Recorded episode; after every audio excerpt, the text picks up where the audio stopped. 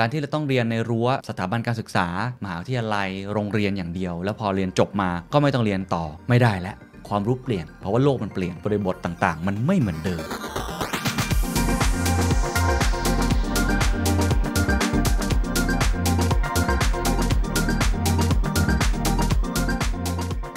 คตของการเรียนรู้ the future of learning เราอยากเห็นอนาคตแบบไหนในปี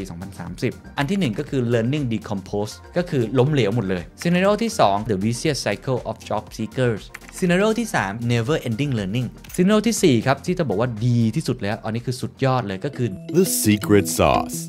Executive Espresso.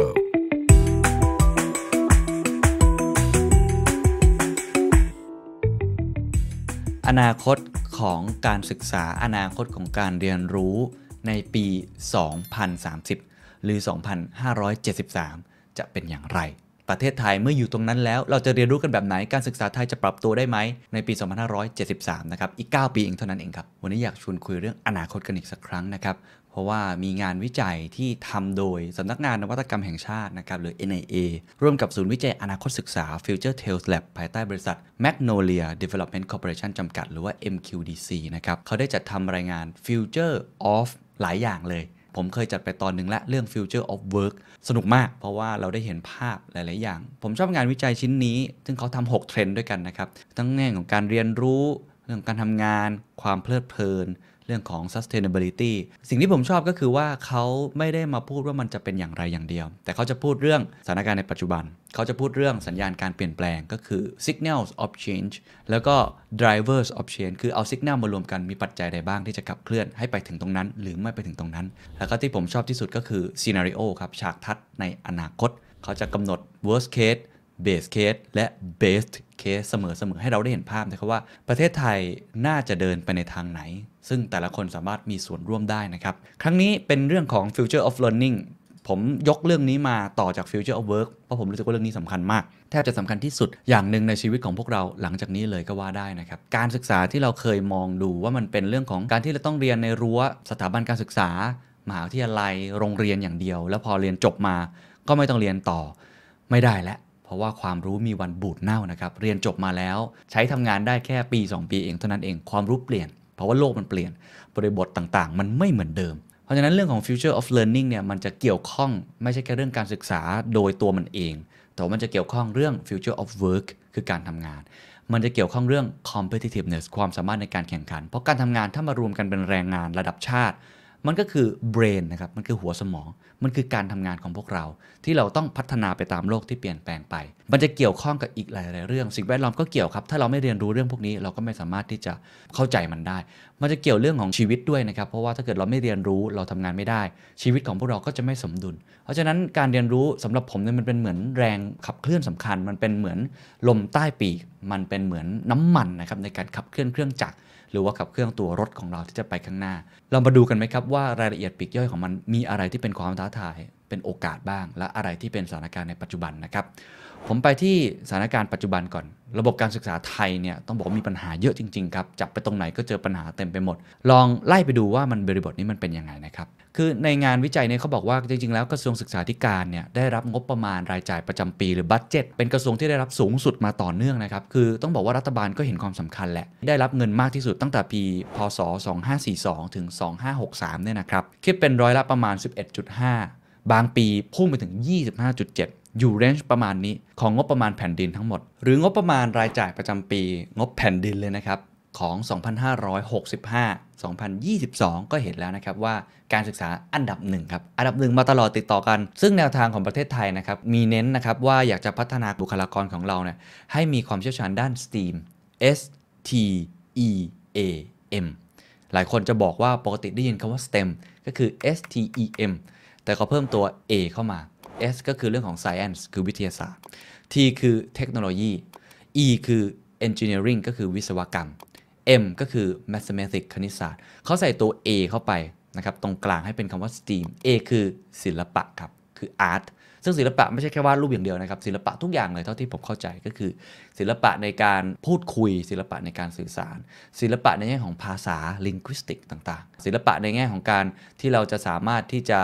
โน้มน้าวจิตใจคนได้ในแง่ของจิตวิทยา ผมว่ามันเกี่ยวหมดนะครับ ซึ่งผลคะแนนเป็นยังไงครับ อันนี้ต้องไปดูพีซ่าพีซ่าก็คือการประเมินสมรรถนะนะครับของนักเรียนมาตรฐานสากลใช้กันทั้งโลก ผมเคยไปประชุมที่ OECD ด้วย ในการประกาศพีซ่าออกมา โดยที่ถ้าไปดูอันดับนะครับมีการประเมินเนี่ยประมาณ 79 ประเทศที่เข้าร่วมในการประเมินนะครับถ้าไปดูเรื่องการอ่านประเทศไทยอยู่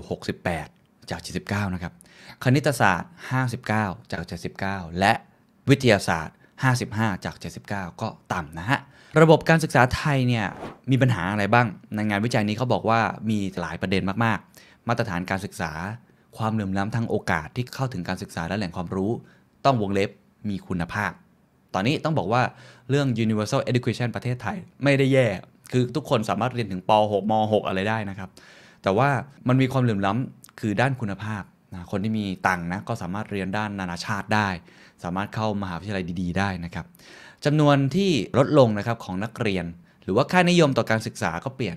หลักสูตรการพัฒนาทักษะแห่งอนาคตก็ไม่ตอบโจทย์ถูกไหมครับการเรียนเนี่ยมันไม่ตอบโจทย์แรงงานเรียนจบมาแล้วไม่มีงานทำไม่ได้หมายความว่าเรียนไม่เก่ง เรียนเก่งแต่แรงงานเปลี่ยนก็คือเอกชนเนี่ยอุตสาหกรรมต่างๆ มันเคลื่อนที่ไป แต่ว่าเรายังเรียนแบบเดิม ผมยกตัวอย่างเช่นวงการสื่อผมอยู่ในวงการนี้ผมเห็นภาพ ตอนนี้วงการสื่อพูดกันเรื่องของพอดแคสต์ นะพูดเรื่องของการบูรณาการออนไลน์ แต่ว่าหลาย ๆ สถาบันอาจจะยังเรียนเรื่องหนังสือพิมพ์อยู่ อาจจะยังเรียนเรื่องวิทยุอยู่โทรทัศน์อยู่ ซึ่งมันอาจจะต้องบูรณาการเปลี่ยนแปลงมากยิ่งขึ้น คุณภาพของครูผู้สอนนะครับสื่อการเรียนการสอนความต่อเนื่องของการดำเนินนโยบายการศึกษาระบบการคัดเลือกการทำงานที่อาจจะใช้ใบปริญญาเป็นหลัก แต่ว่าตอนนี้มันเปลี่ยนไปแล้วหรือว่าชื่อเสียงสถาบันนะครับ สิ่งเหล่านี้ต้องบอกว่าสร้างความกดดันและความตึงเครียด ให้กับผู้เรียนนะครับเป็นส่วนใหญ่เลย คือเรามองว่าการเรียนเนี่ยมันเป็นเหมือนเส้นทางไปสู่ความสำเร็จ การดิ้นรนเพื่อให้เราเรียนได้ดี เพื่อจะทำให้เราได้งานได้ดี การเรียนมันก็เลยเป็นเหมือนเรื่องของการแข่งขันในเกาหลีใต้เกิดขึ้นเยอะจีนเกิดขึ้นเยอะนะครับ ประเทศไทยก็เป็นอย่างนั้น ส่งผลให้ประเทศไทยคนไทยเนี่ยมีปัญหาสุขภาพจิตนะการแข่งขันเรื่องการเรียนกลุ่มวิชา นอกจากนี้ครับ เด็กที่อยู่ในกลุ่มนักเรียนด้อยโอกาสพิการในปี 2561 ครับ ยังมีจำนวนมากถึงครึ่งหนึ่งเลยนะครับ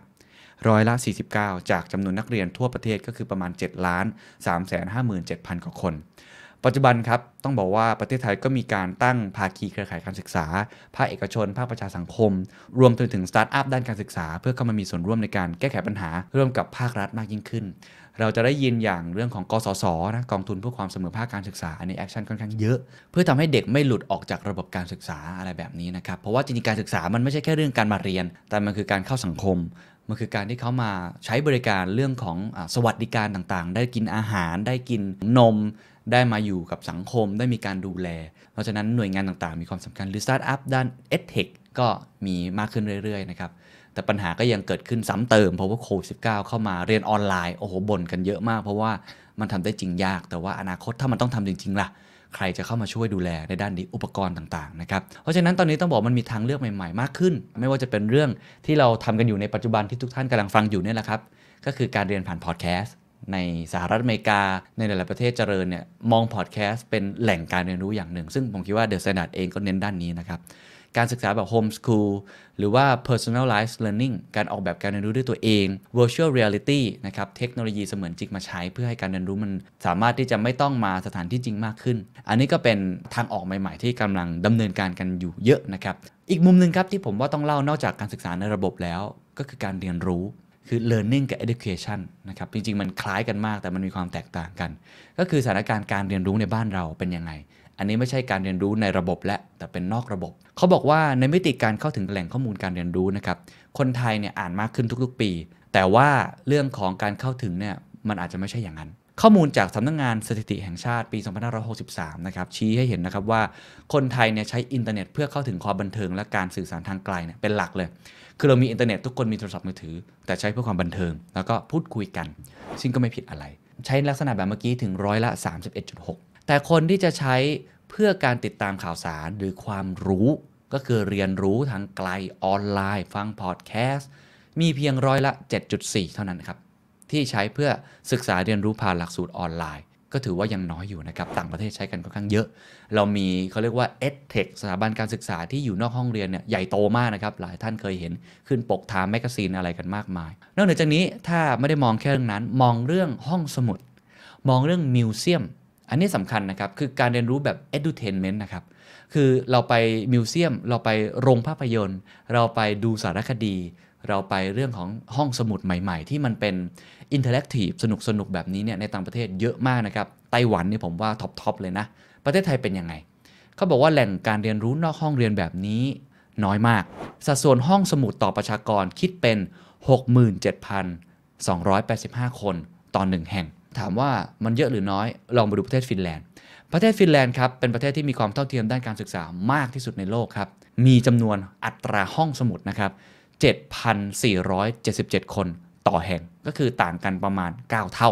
ก็คือคนประมาณ 60,000 กว่าคนเนี่ย เกือบ 70,000 เนี่ย ใช้ห้องสมุดห้องเดียวกัน 1 ห้อง แล้วผมเชื่อว่าทุกคนไม่ได้เข้าห้องสมุด มีใครเข้าห้องสมุดบ้างครับ ผมว่าน้อยมากนะ ส่วนใหญ่เข้าร้านหนังสืออะไรแบบนั้นมากกว่า หรือว่าอาจจะเป็นลักษณะของ TCDC หรือว่ามิวเซียมสยามอะไรแบบนั้นนะครับ ซึ่งก็ถือว่าค่อนข้างน้อย ทีนี้ไปดูอีกตัวเลขหนึ่งพิพิธภัณฑ์พิพิธภัณฑ์เนี่ยฟังแล้วดูน่าเบื่อแต่ถ้าในต่างประเทศพิพิธภัณฑ์เนี่ยถือว่าเป็นแหล่งเรียนรู้ที่สนุกแล้วสำคัญ แล้วก็เด็กเต็มเลยครับ ผมไปดูอย่างเช่นลอนดอน หรือว่าในนิวยอร์กหรือว่าวอชิงตันดีซีพวกนี้เป็นประเทศที่เป็นศูนย์กลาง ของการเรียนรู้ด้านนี้เลยนะครับ ประเทศไทยมีพิพิธภัณฑ์ 1,526 แห่งเท่านั้นครับ น้อยมากนะครับ ทั้งประเทศนะฮะ เมื่อเทียบกับประเทศสหรัฐอเมริกา เมื่อกี้ที่ผมพูดถึงนิวยอร์กเอง วอชิงตันดีซี LA เองเนี่ยนะครับ พิพิธภัณฑ์หรือศูนย์การเรียนรู้มีเยอะมากนะครับ 35,144 แห่ง มากที่สุดในโลก น้อยกว่าถึง 23 เท่า ก็เห็นแล้วนะครับว่ามีความแตกต่าง อีกมุมหนึ่งครับ เมื่อกี้เรื่องแหล่งการเรียนรู้ เราไปดูสถานการณ์การเรียนรู้ตลอดชีวิตไหมครับ lifelong learning ของประเทศไทยเป็นยังไง เขาบอกว่าแม้ว่ากรมพัฒนาฝีมือแรงงาน กระทรวงแรงงานส่งเสริมเรื่องนี้มาก เรื่องพัฒนาอาชีพให้กับคนทุกช่วงทุกวัย แต่ปัญหามันอยู่ตรงนี้ครับ ปัญหาคือรูปแบบครับ รูปแบบของการพัฒนาฝีมือแรงงานเนี่ยไม่ได้ตอบโจทย์การสร้างแรงงานคุณภาพในอนาคต เช่น เรื่องการเขียนโค้ด เรื่องของ communication skill แบบใหม่ๆเนี่ยอาจจะไม่มีเรื่องนี้มากนักนะครับ คือเราเน้นเรื่องอะไรครับ เน้นเรื่องไม่ได้ผิดนะครับ แต่ต้องบอกว่าเราเน้นเรื่องนี้เยอะ เช่น เรื่องของอาชีพ การแกะสลัก การพิมพ์ดีด หรือว่าอาชีพอะไรที่มันเป็นอาชีพแบบเดิมอย่างนี้ละกัน ไม่ได้ผิดยังมีความจำเป็น แต่ว่าเป็นการเน้นลักษณะแบบนั้นเป็นหลัก ต้องบอกว่ามันเป็นการป้อนเข้าสู่แรงงานเข้าสู่ระบบแบบดั้งเดิมที่มีอยู่แล้ว ไม่ได้ส่งเสริม future of skill future of work คือการเรียนรู้แบบใหม่ ๆ ที่เราต้องการในปัจจุบันมากขึ้น นอกจากนี้ครับก็ยังมีการสำรวจด้วยครับว่าไอการพัฒนาทักษะแบบนี้ตรงไหม ตรงกับแรงงานที่ต้องการของเอกชนมากน้อยแค่ไหนนะครับเขาพบอย่างนี้ครับสำนักงานคณะกรรมการนโยบายวิทยาศาสตร์เทคโนโลยีและนวัตกรรมแห่งชาติ หรือว่า สวทนนะครับเขาพบว่าร้อยละ 60 ของกลุ่มแรงงานช่วงอายุต่ำกว่า 38 ปีทำงานไม่ตรงสายครับอะผมคนหนึ่งครับเป็นตัวอย่างผมอยู่ในร้อยละ 60 นี้เลยครับ ก็คือเรียนจบมาเภสัชแต่ว่าทำงานไม่ตรงสาย ซึ่งอันนี้ไม่ได้บอกว่าเป็นปัญหาของใครนะครับแต่ว่า พอมันทำงานไม่ตรงสายก็เท่ากับว่าเราเรียนไปทำไมถูกไหมฮะไม่รู้เหมือนกันว่าเรียนไปทำไมในเมื่อเรียนมาแล้วมันทำงานไม่ตรงสาย และมีแนวโน้มที่จะเพิ่มขึ้นอีกในอนาคต ยังมีอีกปัญหาหนึ่งครับเขาบอกว่าหน่วยงานรัฐที่มีความสำคัญหรือมีหน้าที่บทบาทในการพัฒนาแรงงานให้ตรงกับ เรียกได้ว่าดีมานของเอกชนเนี่ยมันมีน้อยมาก ส่วนใหญ่ตอนนี้หน่วยงานลักษณะนี้ไปอยู่ที่ไหนครับ เอกชนนั่นเองครับ ผมได้คุยกับหน่วยงานเอกชนเยอะนะครับ เอกชนหลังๆทำ academy ของตัวเองทำสถาบันของตัวเอง คุณไปดูบริษัทในตลาดหลักทรัพย์ 10-20 แห่ง top ๆเนี่ยมี academy ของตัวเอง ซึ่งไม่ได้ผิดอะไรทำไมเขาถึงต้องมี เพราะว่าเขาหาคนไม่ได้ครับเขาหาแรงงานที่จะตอบโจทย์การทำงานของเขาเนี่ยยากขึ้น เพราะว่าภาครัฐไม่ตอบโจทย์ สถาบันการศึกษาไม่ตอบโจทย์ อาจจะไม่ได้ทำงานร่วมกันอะไรก็ว่ากันไปนะฮะก็เลยตั้งของตัวเองขึ้นมา เพราะฉะนั้นมันก็เลยไปกระจุกอยู่ในหน่วยงานต่างๆ เหล่านี้ทำให้ธุรกิจขนาดกลางขนาดย่อมเนี่ย มีความสามารถในการแข่งขันยากขึ้น คนเก่งๆ ก็ไปอยู่ในองค์กรขนาดใหญ่ แล้วองค์กรขนาดใหญ่ก็มีเรื่องสถาบันการศึกษาของตัวเองด้วย เพราะฉะนั้นสถาบันการศึกษาก็ผมอาจจะใช้คำนี้แล้วกันเนาะมีคนมาแย่งงานเขา แม้ว่าเอกชนอาจจะไม่ได้ตั้งใจ แต่ว่าตลาดนี้มันเป็นตลาดที่ใกล้กันมาก อย่างผมเองสมมุติว่าผมอยากจะไปเรียนรู้ด้านพลังงาน ผมอยากจะไปเรียนรู้ด้านโทรคมนาคมที่ใช้จริงเลยในอุตสาหกรรมนั้น อาจจะเป็น post graduate ก็ได้นะ กาจะเลือกที่จะไปเรียนรู้กับหน่วยงานนั้นโดยตรงเลย แทนที่ผมจะไปเรียนสถาบันการศึกษาภาครัฐ หรือว่าสถาบันการศึกษาแบบดั้งเดิม เพราะว่ามันไม่ตอบโจทย์ อันนี้เรียนแล้วผมเข้าทำงานได้เลยเขาการันตีการทำงานได้อีก มันก็อาจจะทำให้เกิดเค้กก้อนเดียวกันที่แย่งกัน เพราะว่าคนที่ ต้องการที่จะเรียนการศึกษาแบบนี้มันก็มีจำกัดเพราะคนไทยก็เกิดน้อยลงด้วย เพราะฉะนั้นปัญหาเหล่านี้มันเชื่อมโยงกันหมดนะครับ แล้วก็ทั้งหมดทั้งมวลเนี่ยมันทำให้การพัฒนาบุคลากรเหล่านี้เนี่ยแรงงานไทยเนี่ยสุ่มเสี่ยงมากที่จะขาดทักษะในด้านต่างๆ โดยเฉพาะทักษะที่สำคัญที่สุดก็คือ ability to learn นะครับเรียนรู้ทักษะเพื่อการเรียนรู้อีกทีหนึ่งเพราะการเรียนรู้มันเปลี่ยนแปลงตลอดเวลา อันนี้ก็จะเป็นอีกปัญหาหนึ่งนะครับที่ส่งผลต่อเศรษฐกิจไทยในอนาคตได้ด้วยนะครับนี่คือภาพรวมทั้งหมดที่ มาเล่าให้ฟังว่าสถานการณ์ในประเทศไทยเนี่ยเป็นอย่างไร ก็ต้องบอกว่าความท้าทายเยอะมากนะครับ แล้วก็ผมได้พูดคุยกับสมมติยกตัวอย่างอย่างเช่น EEC ซึ่งเป็นสิ่งที่ advance ที่สุดในแง่ของ cluster ของงานใหม่ๆ EV บ้างแหละ หรือว่า aviation แบบใหม่ๆ บ้างแหละ หรือจะเป็นด้านพลังงานแบบใหม่ๆ ด้านการแพทย์แบบใหม่ๆ ทุกคนพูดตรงกันครับว่าปัญหาไม่ใช่โครงสร้างพื้นฐานขนาดใหญ่ ปัญหาไม่ใช่ฮาร์ดแวร์ ปัญหาคือซอฟต์แวร์หรือ humanware ก็คือไม่มีคนมาทำงาน นั่นเลยทำให้เราได้ยินข่าวเรื่องของการเปิดทางให้คนเก่งๆเนี่ยเข้ามาในประเทศมากขึ้น สามารถที่จะต่อวีซ่าได้ยาวขึ้น สามารถที่จะซื้อบ้านซื้อที่ดิน เพราะว่าเราไม่มีคนเก่งๆ มาช่วยทำก็ต้อง import คนเก่งๆเนี่ยมาสอนก่อน แล้วก็ค่อยๆ เรียนรู้กันไป ผมถึงบอกว่า future of learning หรือ future of education เนี่ยมันเป็นปัญหาใหญ่ที่เชื่อมโยงกับเรื่องเศรษฐกิจโดยตรงมากๆ ทีนี้ลองไปดู signal of change บ้างมีเยอะพอสมควรครับ แล้วก็ใกล้ตัวทุกท่านนะ ผมจะเล่าอย่างเร็วนิดนึง แต่ว่าทุกอย่างเป็นเรื่องที่น่าสนใจมากของ education แล้วก็ learning นะครับ อันแรกโอ้คำที่ผมชอบมากเขาใช้ว่า credit bank for lifelong learning ปกติเนี่ยเรามีเรื่องของเครดิตแบงค์นะครับในการที่จะไปกู้เงินใช่ไหมเวลาเราไปกู้เงินอะไรต่างๆ เรามีเครดิตดีแค่ไหนเครดิตบูโรก็จะเก็บตัวเลขของเรา เขาบอกว่านี้เราจะมีระบบการสะสมหน่วยการเรียนรู้ที่ผู้เรียนเนี่ยจะได้รับจากการประกอบอาชีพ การอบรม การศึกษาในระบบ และก็นอกระบบตามอัธยาศัยของชีวิตของท่านเลย ทั้งชีวิตเลย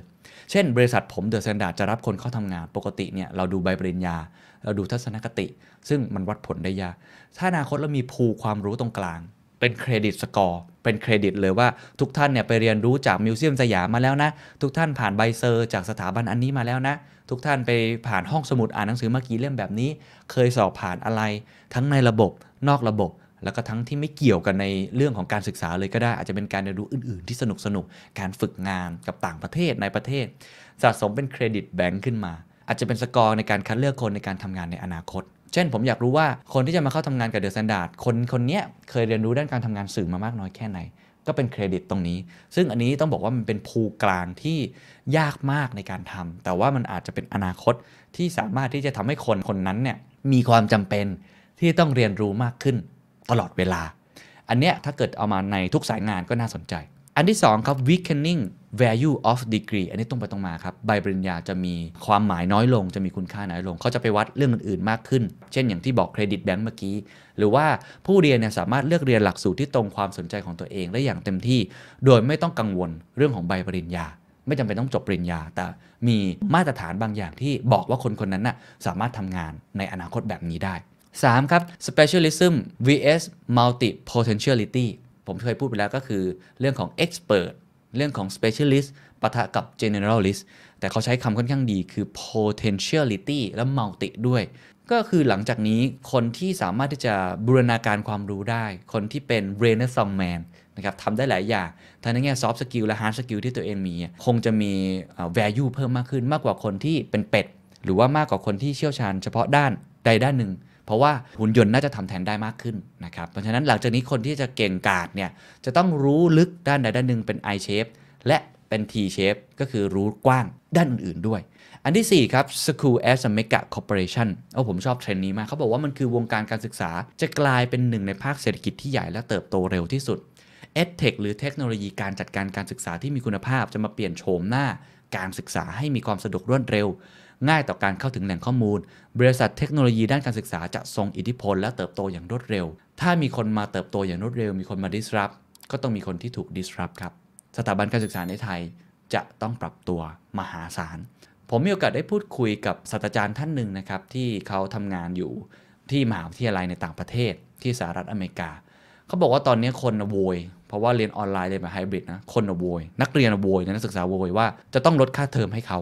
เพราะว่าเขาไม่ได้มาเรียนเหมือนเดิม ในการศึกษาไทยก็มีคนโวยใช่ไหมครับ ประเด็นผมอยากจะชี้เห็นตรงนี้ มหาวิทยาลัยนั้นครับก็ไม่ยอมครับถูกไหมฮะก็ต้องปรับตัวเขาก็ไม่ยอมให้ใครมา disrupt เขาก็ปรับตัวเอง โดยการไปเซ็นไลเซนเรื่องของวิชาการแบบใหม่ๆ โดยการอัปเดตตัวเอง และเอาเทคโนโลยีเข้ามาช่วย เป็นการเรียนไฮบริดเขายกตัวอย่างเช่นหลังจากนี้ คุณจะเรียนแบบไฮบริดคือออฟไลน์ก็ได้ออนไลน์ก็ได้เขามีกระดานมากระดานหนึ่งครับ ปกติเราเขียนไว้บอร์ดใช่ไหมครับ หลังๆก็ใช้สไลด์กันเนาะ เขาบอกว่าอาจารย์นะถ้าเกิดเขียนไว้บอร์ดนั้นที่เป็นไว้บอร์ดแบบอิเล็กทรอนิกส์เนี่ยซึ่งปัจจุบันก็มีหลายที่ใช้นะที่ออฟฟิศผมก็มีแบบนั้น ไอ้จอเนี้ยมันจะสามารถไปขึ้นในจออีกที่หนึ่งได้ นักเรียนบางคนอาจจะไม่ได้เรียนที่บ้าน แต่ไปเรียนบางศูนย์ที่อยู่ใกล้บ้านเป็นสาขา ไปนั่งเรียนแล้วจอนั้นก็จะขึ้นแบบ real-time เป็นตัวอักษรขึ้นมาหรือเป็นภาพเป็นชาร์ตขึ้นมา เพื่อเรียนแบบสดๆได้ โอ้โห นี่เหมือนหนังเลยนะเหมือนหนังพวก Minority Report หนังพวก Ready Player One อะไรแบบนั้นนะครับ แต่นี่น่าจะเป็นอนาคต ผมพูดเรื่องนี้เพราะอะไร เพราะว่าสถาบันการศึกษามหาวิทยาลัยก็ต้องปรับตัว เพราะเขารู้ครับว่า disruptor เจ้าใหม่ ๆสหรัฐนี่มีหลายเจ้านะ อย่างที่ผมบอก หรือว่าเจ้าที่หลายคนคุ้นเคยอย่าง Masterclass อย่างเงี้ยก็เป็นเจ้าที่ต้องบอกว่าเข้ามา disrupt ความรู้ในเชิงที่ไม่ใช่ในระบบ เป็นเรื่องของการเล่นบาสเกตบอล การร้องเพลง การเขียนนิยายแบบนั้นนะครับ หลังจากเนี้ยเรื่องของ school มันจะเป็น mega corporation ก็คือ EdTech จะกลายเป็นผู้ที่มีอิทธิพลสูงมาก เพราะฉะนั้นคนที่เป็น Ed เฉยๆ ไม่ใช่ Tech เนี่ยต้องปรับตัวสูงมาก และสถาบันการศึกษาไทยผมบอกเลยว่ากำลังคุยกับเรื่องนี้ค่อนข้างเยอะ EdTech ในเมืองไทยก็เติบโตมากขึ้นเรื่อยๆ เช่นเดียวกันเนี่ยน่าจะเป็นอีกเทรนด์หนึ่งนะครับต่อมาครับคือเทรนด์เรื่องของ Echo Chamber ไปอย่างเร็วก็คือการเรียนรู้ที่อยู่ใน Echo ของเราเอง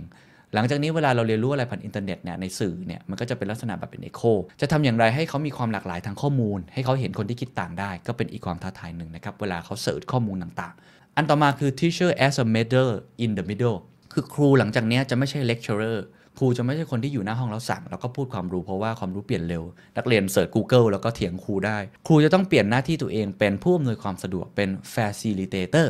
ส่งเสริมให้ผู้เรียนเนี่ยเรียนดีมากขึ้นคือขยายขอบเขตของเขา ไม่ใช่สอนให้เขาเรียนรู้ในสิ่งที่เป็น แต่จะต้องทำให้เขาเรียนเป็น ผู้เรียนสามารถเลือกเรียนหัวข้อตามที่สนใจได้ โดยที่เรียนรู้ไปพร้อมกับครู ครูเรียนรู้ไปพร้อมกัน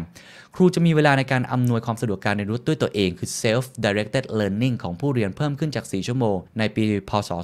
2549 เป็น 14 ชั่วโมงในปี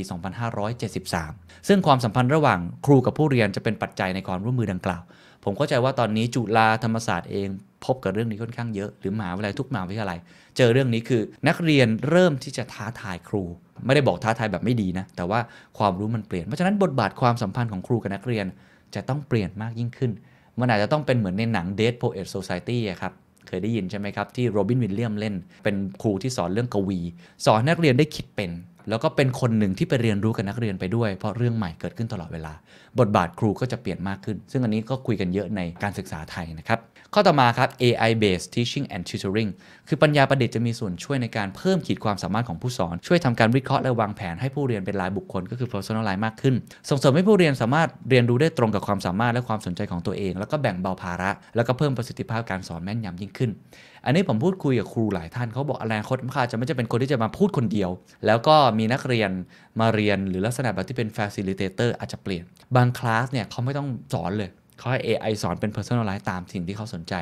แล้วก็มีบางชั่วโมงที่จะต้องมาคุยกันตรงกลาง บางชั่วโมงให้ไปเรียนรู้ตัวเอง บางชั่วโมงให้ AI สอน ก็อาจจะมีการโคกันแบบนี้มากขึ้นนะครับ ข้อต่อมาครับเขาบอกว่า the world as our classroom การเรียนรู้ไม่ได้อยู่ในห้องเรียน กระบวนทัศน์สังคมเปลี่ยนต้องเป็นเรียนรู้นอกสถานที่ หรือโลกออนไลน์ก็เป็นโลกแห่งการเรียนรู้ บางทีอาจารย์ไม่จำเป็นเลย ที่ต้องมาสอน ให้นักเรียนไป search การเรียนรู้ใน Google ด้วยตัวเอง หรือว่าไปดูใน YouTube ฟังพอดแคสต์อะไรเอง แล้วก็ลงพื้นที่จริงมากขึ้น ซึ่งการลงพื้นที่จริงเนี่ยมันจะมาสู่อีกข้อหนึ่งก็คือ integration of tele-education and virtual school มันจะคล้ายๆกับ e-commerce ครับ คือมันไม่ใช่ว่าเราไปช้อปปิ้งออนไลน์หรือออฟไลน์อย่างเดียว โลกไม่มีแบบนั้นละ seamless บางทีคุณไปที่ห้างสรรพสินค้า แล้วคุณก็กดโทรศัพท์มือถือให้เขามาสั่งของที่บ้าน บางทีคุณอยู่ที่บ้าน คุณก็อยากจะไปที่ห้างสรรพสินค้า มันจะ seamless กันมากขึ้น การใช้เงินก็เป็นแบบนั้นมากขึ้นออนไลน์ออฟไลน์ใช้เงินสดบ้างออฟไลน์บ้างอะไรบ้าง โลกการเรียนรู้ก็จะเป็นอย่างนั้นครับ virtual school สลับสลับกับเรื่องของ physical school เป็นไปแบบนี้มากขึ้น เรียนรู้ออนไลน์บ้าง บางชั่วโมงต้องไปเรียนออฟไลน์บ้าง เป็นต้นเหมือนการทำงานเลยครับ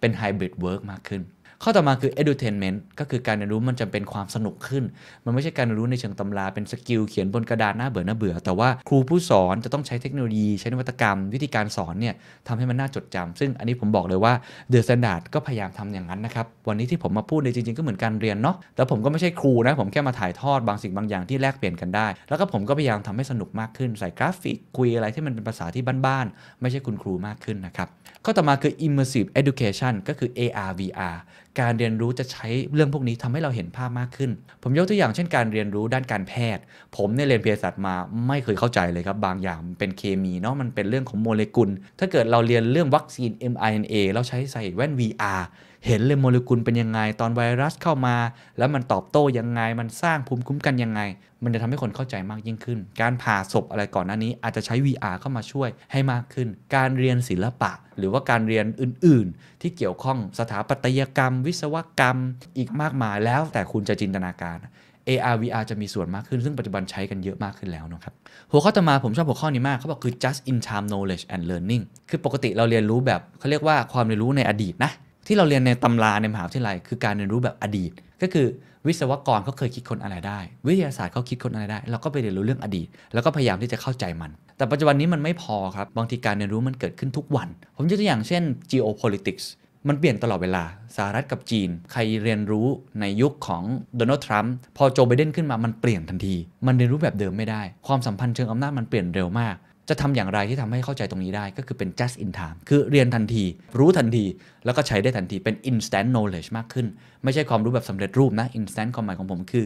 เรียนรู้ในเวลาที่ต้องการมากๆในปัจจุบัน เพราะมันเปลี่ยน หรือว่ามันมีสิ่งที่จำเป็นที่จะต้องอัปเดตหรืออัปเกรดตัวเอง ก็จะเป็น just in time knowledge แล้วก็ just in time แบบ learning มากยิ่งขึ้นนะครับ ซึ่งอันนี้เอกชนผมว่าต้องการมากนะ แล้วก็ภาครัฐก็ต้องการนะ ผมคิดว่าภาครัฐนี่มันจะมีเรื่องใหม่ๆ ตลอดเวลา เพราะประชาชนก็เปลี่ยนแปลงตลอดเวลาจะทำยังไงให้เราเรียนรู้ได้เท่าทันนะครับ สามหัวข้อสุดท้ายครับ cognitive enhancement ก็คือหลังจากนี้เรื่องของการเรียนรู้เนี่ยมันจะเป็นเรื่องของ neuroscience มากขึ้น ก็คือพฤติกรรมศาสตร์นั่นแหละครับ พฤติกรรมศาสตร์เขาจะเจาะไปเรื่องของสมองของเราใช่ไหมว่าสมองเราทำงานยังไง จะทำยังไงให้เราเรียนรู้ได้มากขึ้น ถ้าเกิดเราเข้าใจปลดล็อกศักยภาพของสมองของเรา ความจำสมาธิ สติปัญญา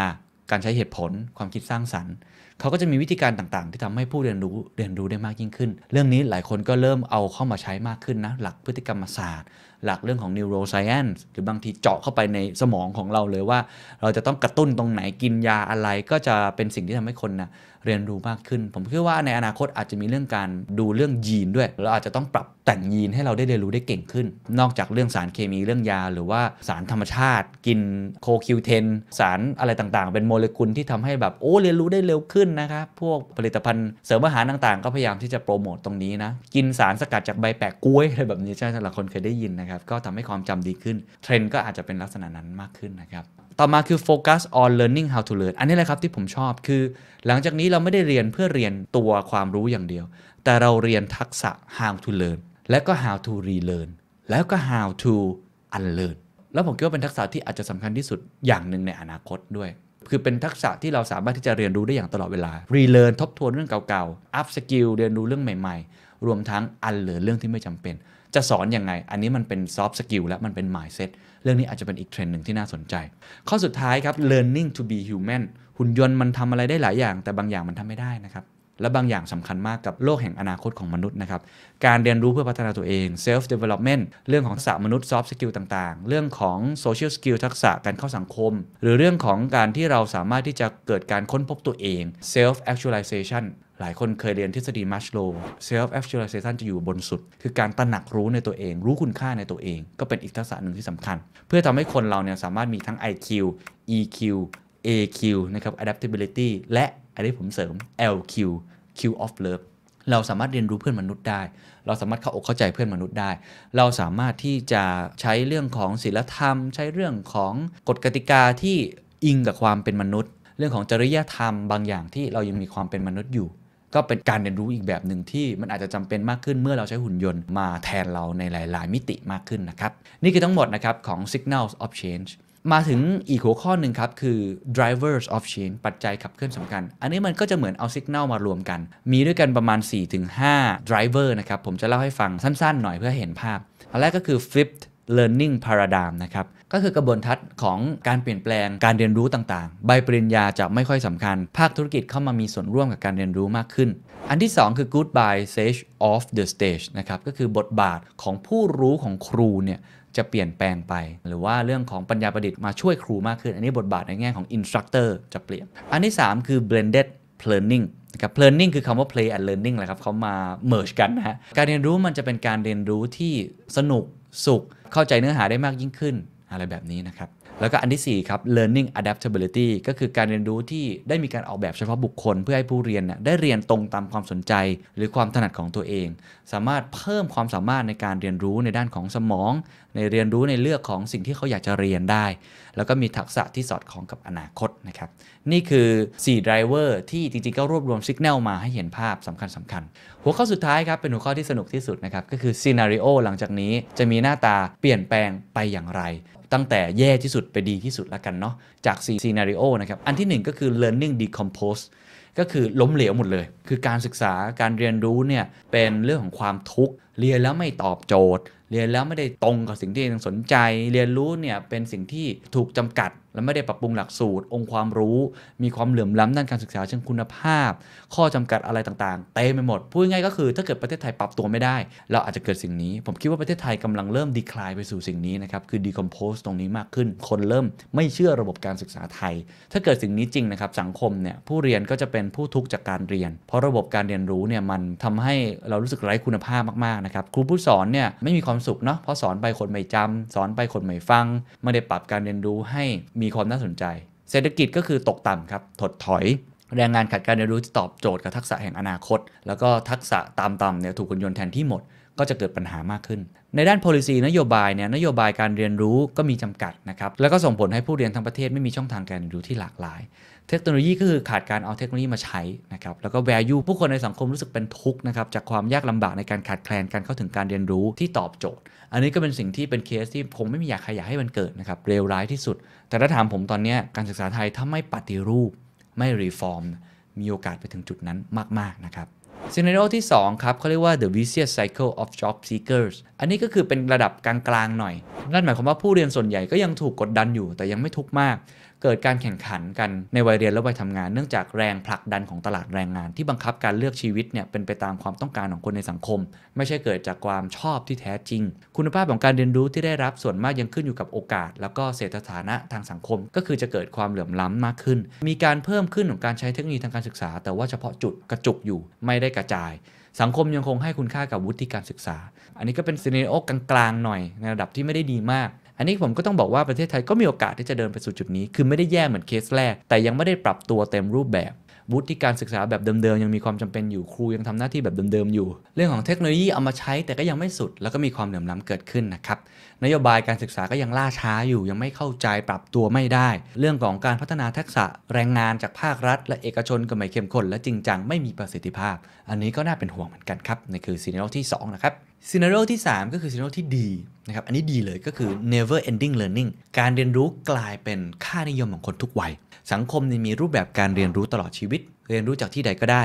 รูปแบบของการเรียนรู้ใช้เทคโนโลยีเข้ามาประยุกต์ให้ผู้เรียนสามารถเข้าถึงได้ สนุกมากขึ้นด้วย เนื้อหาสอดคล้องเรียนแล้วรู้ว่าจะมีแรงงานตอบรับตรงไหน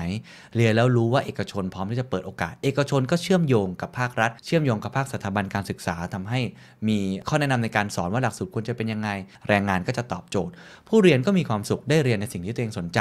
ได้เรียนในสิ่งที่ตัวเองรัก มีหลักสูตรและแหล่งข้อมูลให้ศึกษาหลากหลาย ห้องสมุดเต็มไม่หมดมิวเซียมเยอะแยะนะครับแล้วก็มีทักษะที่จำเป็น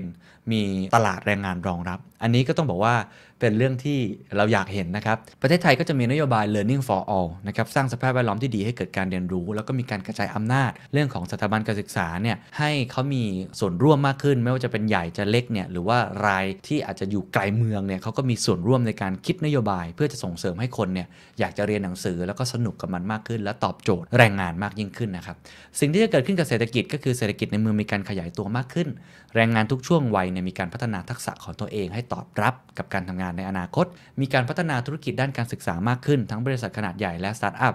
รวมถึงสถาบันการศึกษาเข้ามาร่วมกันพัฒนาหลักสูตรใหม่ๆ ให้เกิดมากขึ้นนะครับ สังคมเองก็จะให้คุณค่าต่อเรื่องการผสมผสานการเรียนรู้ในทุกมิติ ทุกพื้นที่ และทุกเวลาของการใช้ชีวิต คุณค่าของคุณวุฒิใบปริญญาลดลง ผู้เรียนก็เลือกได้อย่างเต็มที่ ไม่จำเป็นต้องไปเลือกมหาวิทยาลัยดัง ๆ ไม่จะเป็นที่ต้องเรื่องศาสตร์ที่เขาคิดว่าทำงานแล้วได้เงินดีอย่างเดียว แต่ว่าเลือกเรียนสิ่งที่เขาอยากเรียนมากขึ้น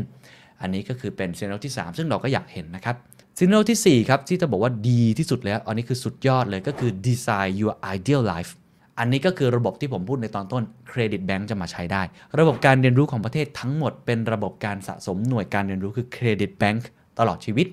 แล้วใช้เทคโนโลยีเต็มรูปแบบครับเทคโนโลยีการวางแผนการเรียนรู้เนี่ยใช้ปัญญาประดิษฐ์มาช่วย ร่วมกับผู้เรียนเป็นแผนรายบุคคล personalization มาก ๆ แล้วก็สามารถที่จะค้นพบตัวเอง ทักษะไปต่อยอดในการทำงาน ตรงกับความสนใจ เกิดประโยชน์ต่อสังคมอย่างเต็มที่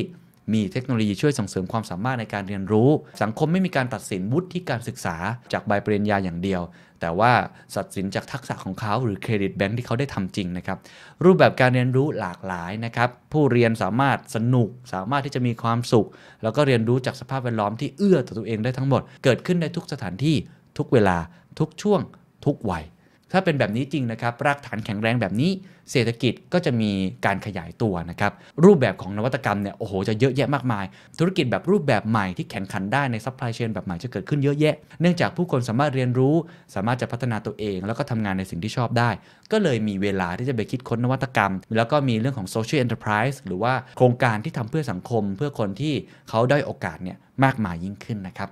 ก็เป็นซีน a รที่ผมไม่แน่ใจว่าทุกท่านเนี่ยคิดว่าเป็นไปได้ไหมสำหรับประเทศไทยนะครับแต่ว่าทุกคนก็คงอยากจะไปในทางนี้มากยิ่งขึ้นและหลาย ๆ ประเทศทั่วโลกผมคิดว่ามีคนที่พยายามจะเดินทางไปสู่แนวทางนี้มากยิ่งขึ้นนะครับนี่คือทั้งหมดนะครับของอนาคตของการเรียนรู้ the future of learning future of education เราอยากเห็นอนาคตแบบไหนในปี 2030 ซึ่งไม่ไกลแล้วนะครับอีก 9 ปีเท่านั้นเอง เราคิดว่าประเทศไทยควรจะเดินไปในนโยบายแบบไหน ควรจะมีอนาคตสำหรับลูกหลานเราอย่างไร คุณเป็นคนหนึ่งที่สามารถช่วยออกแบบตรงนี้ได้ เราก็หวังว่าจะทำให้ทุกท่านได้เห็นภาพ แล้วก็ได้ทำงานในบทบาทของตัวเอง ก็หวังว่าสิ่งที่ผมมานำเสนอจากงานวิจัยในครั้งนี้นะครับ น่าจะเป็นประโยชน์กับทุกท่าน ได้ไปคิด ได้ไปออกแบบ ได้ไปพูดคุย เพราะว่าการศึกษานั้นไม่สามารถทำคนเดียว การเรียนรู้ไม่สามารถทำได้คนเดียว แต่ต้องเกิดจากการทำงานหลายภาคส่วนนะครับ หวังว่าจะช่วยจุดประกายไอเดีย แล้วก็ทำให้เกิด action จริงได้ในอนาคต สวัสดีครับทำไมเรียนจบแล้วถึงไม่มีงานทำเราจะเห็นเลยนะครับว่า เราผลิตออกมาเยอะมากนะครับระดับปริญญาเนี่ยแต่ตลาดไม่ได้ต้องการคนที่จบปริญญาเยอะขนาดนั้น คือตลาดต้องการสัดส่วนอื่นๆ ค่อนข้างมากกว่า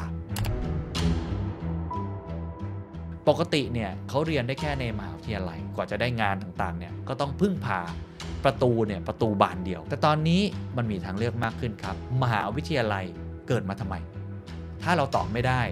เราก็ทำแบบเดิมครับ The secret sauce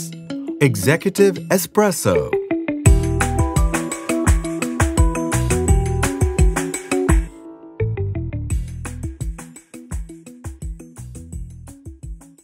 อนาคตของการศึกษาไทย ฉากทัศน์การศึกษาไทย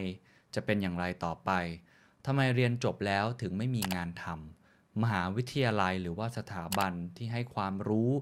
จะทำยังไงครับที่จะสอนเพื่อตอบโจทย์แรงงานให้ได้ จะทำยังไงให้คนไทยเป็นชาติที่มีการเรียนรู้ตลอดชีวิต ปรับตัวไปตามโลกที่เปลี่ยนแปลงไป นี่คือหัวข้อใหญ่นะครับที่อยากจะชวนคุยกันอีกครั้งหนึ่ง ผมเชื่อว่าท่านผู้ฟัง The Secret Sauce เป็นคนที่รักการเรียนรู้นะครับ เพราะว่าทุกครั้งที่จัดท็อปิกเรื่องการเรียนรู้ Future of Learning Future of Education หรือว่าเรื่องของการเรียนการสอนแห่งอนาคต ทุกคนสนใจจริง ๆ ครับ ได้ฟีดแบ็ที่ดีมาก วันนี้เลยอยากจะชวนคุยกันต่อนะครับ โดยหัวข้อหลักๆ ที่อยากจะชวนคุยก็คือทำไมตอนนี้เรียนจบแต่ไม่มีงานทำหรือว่าการปรับตัวของมหาวิทยาลัย จะต้องปรับอย่างไรที่จะได้ตรงกับแรงงาน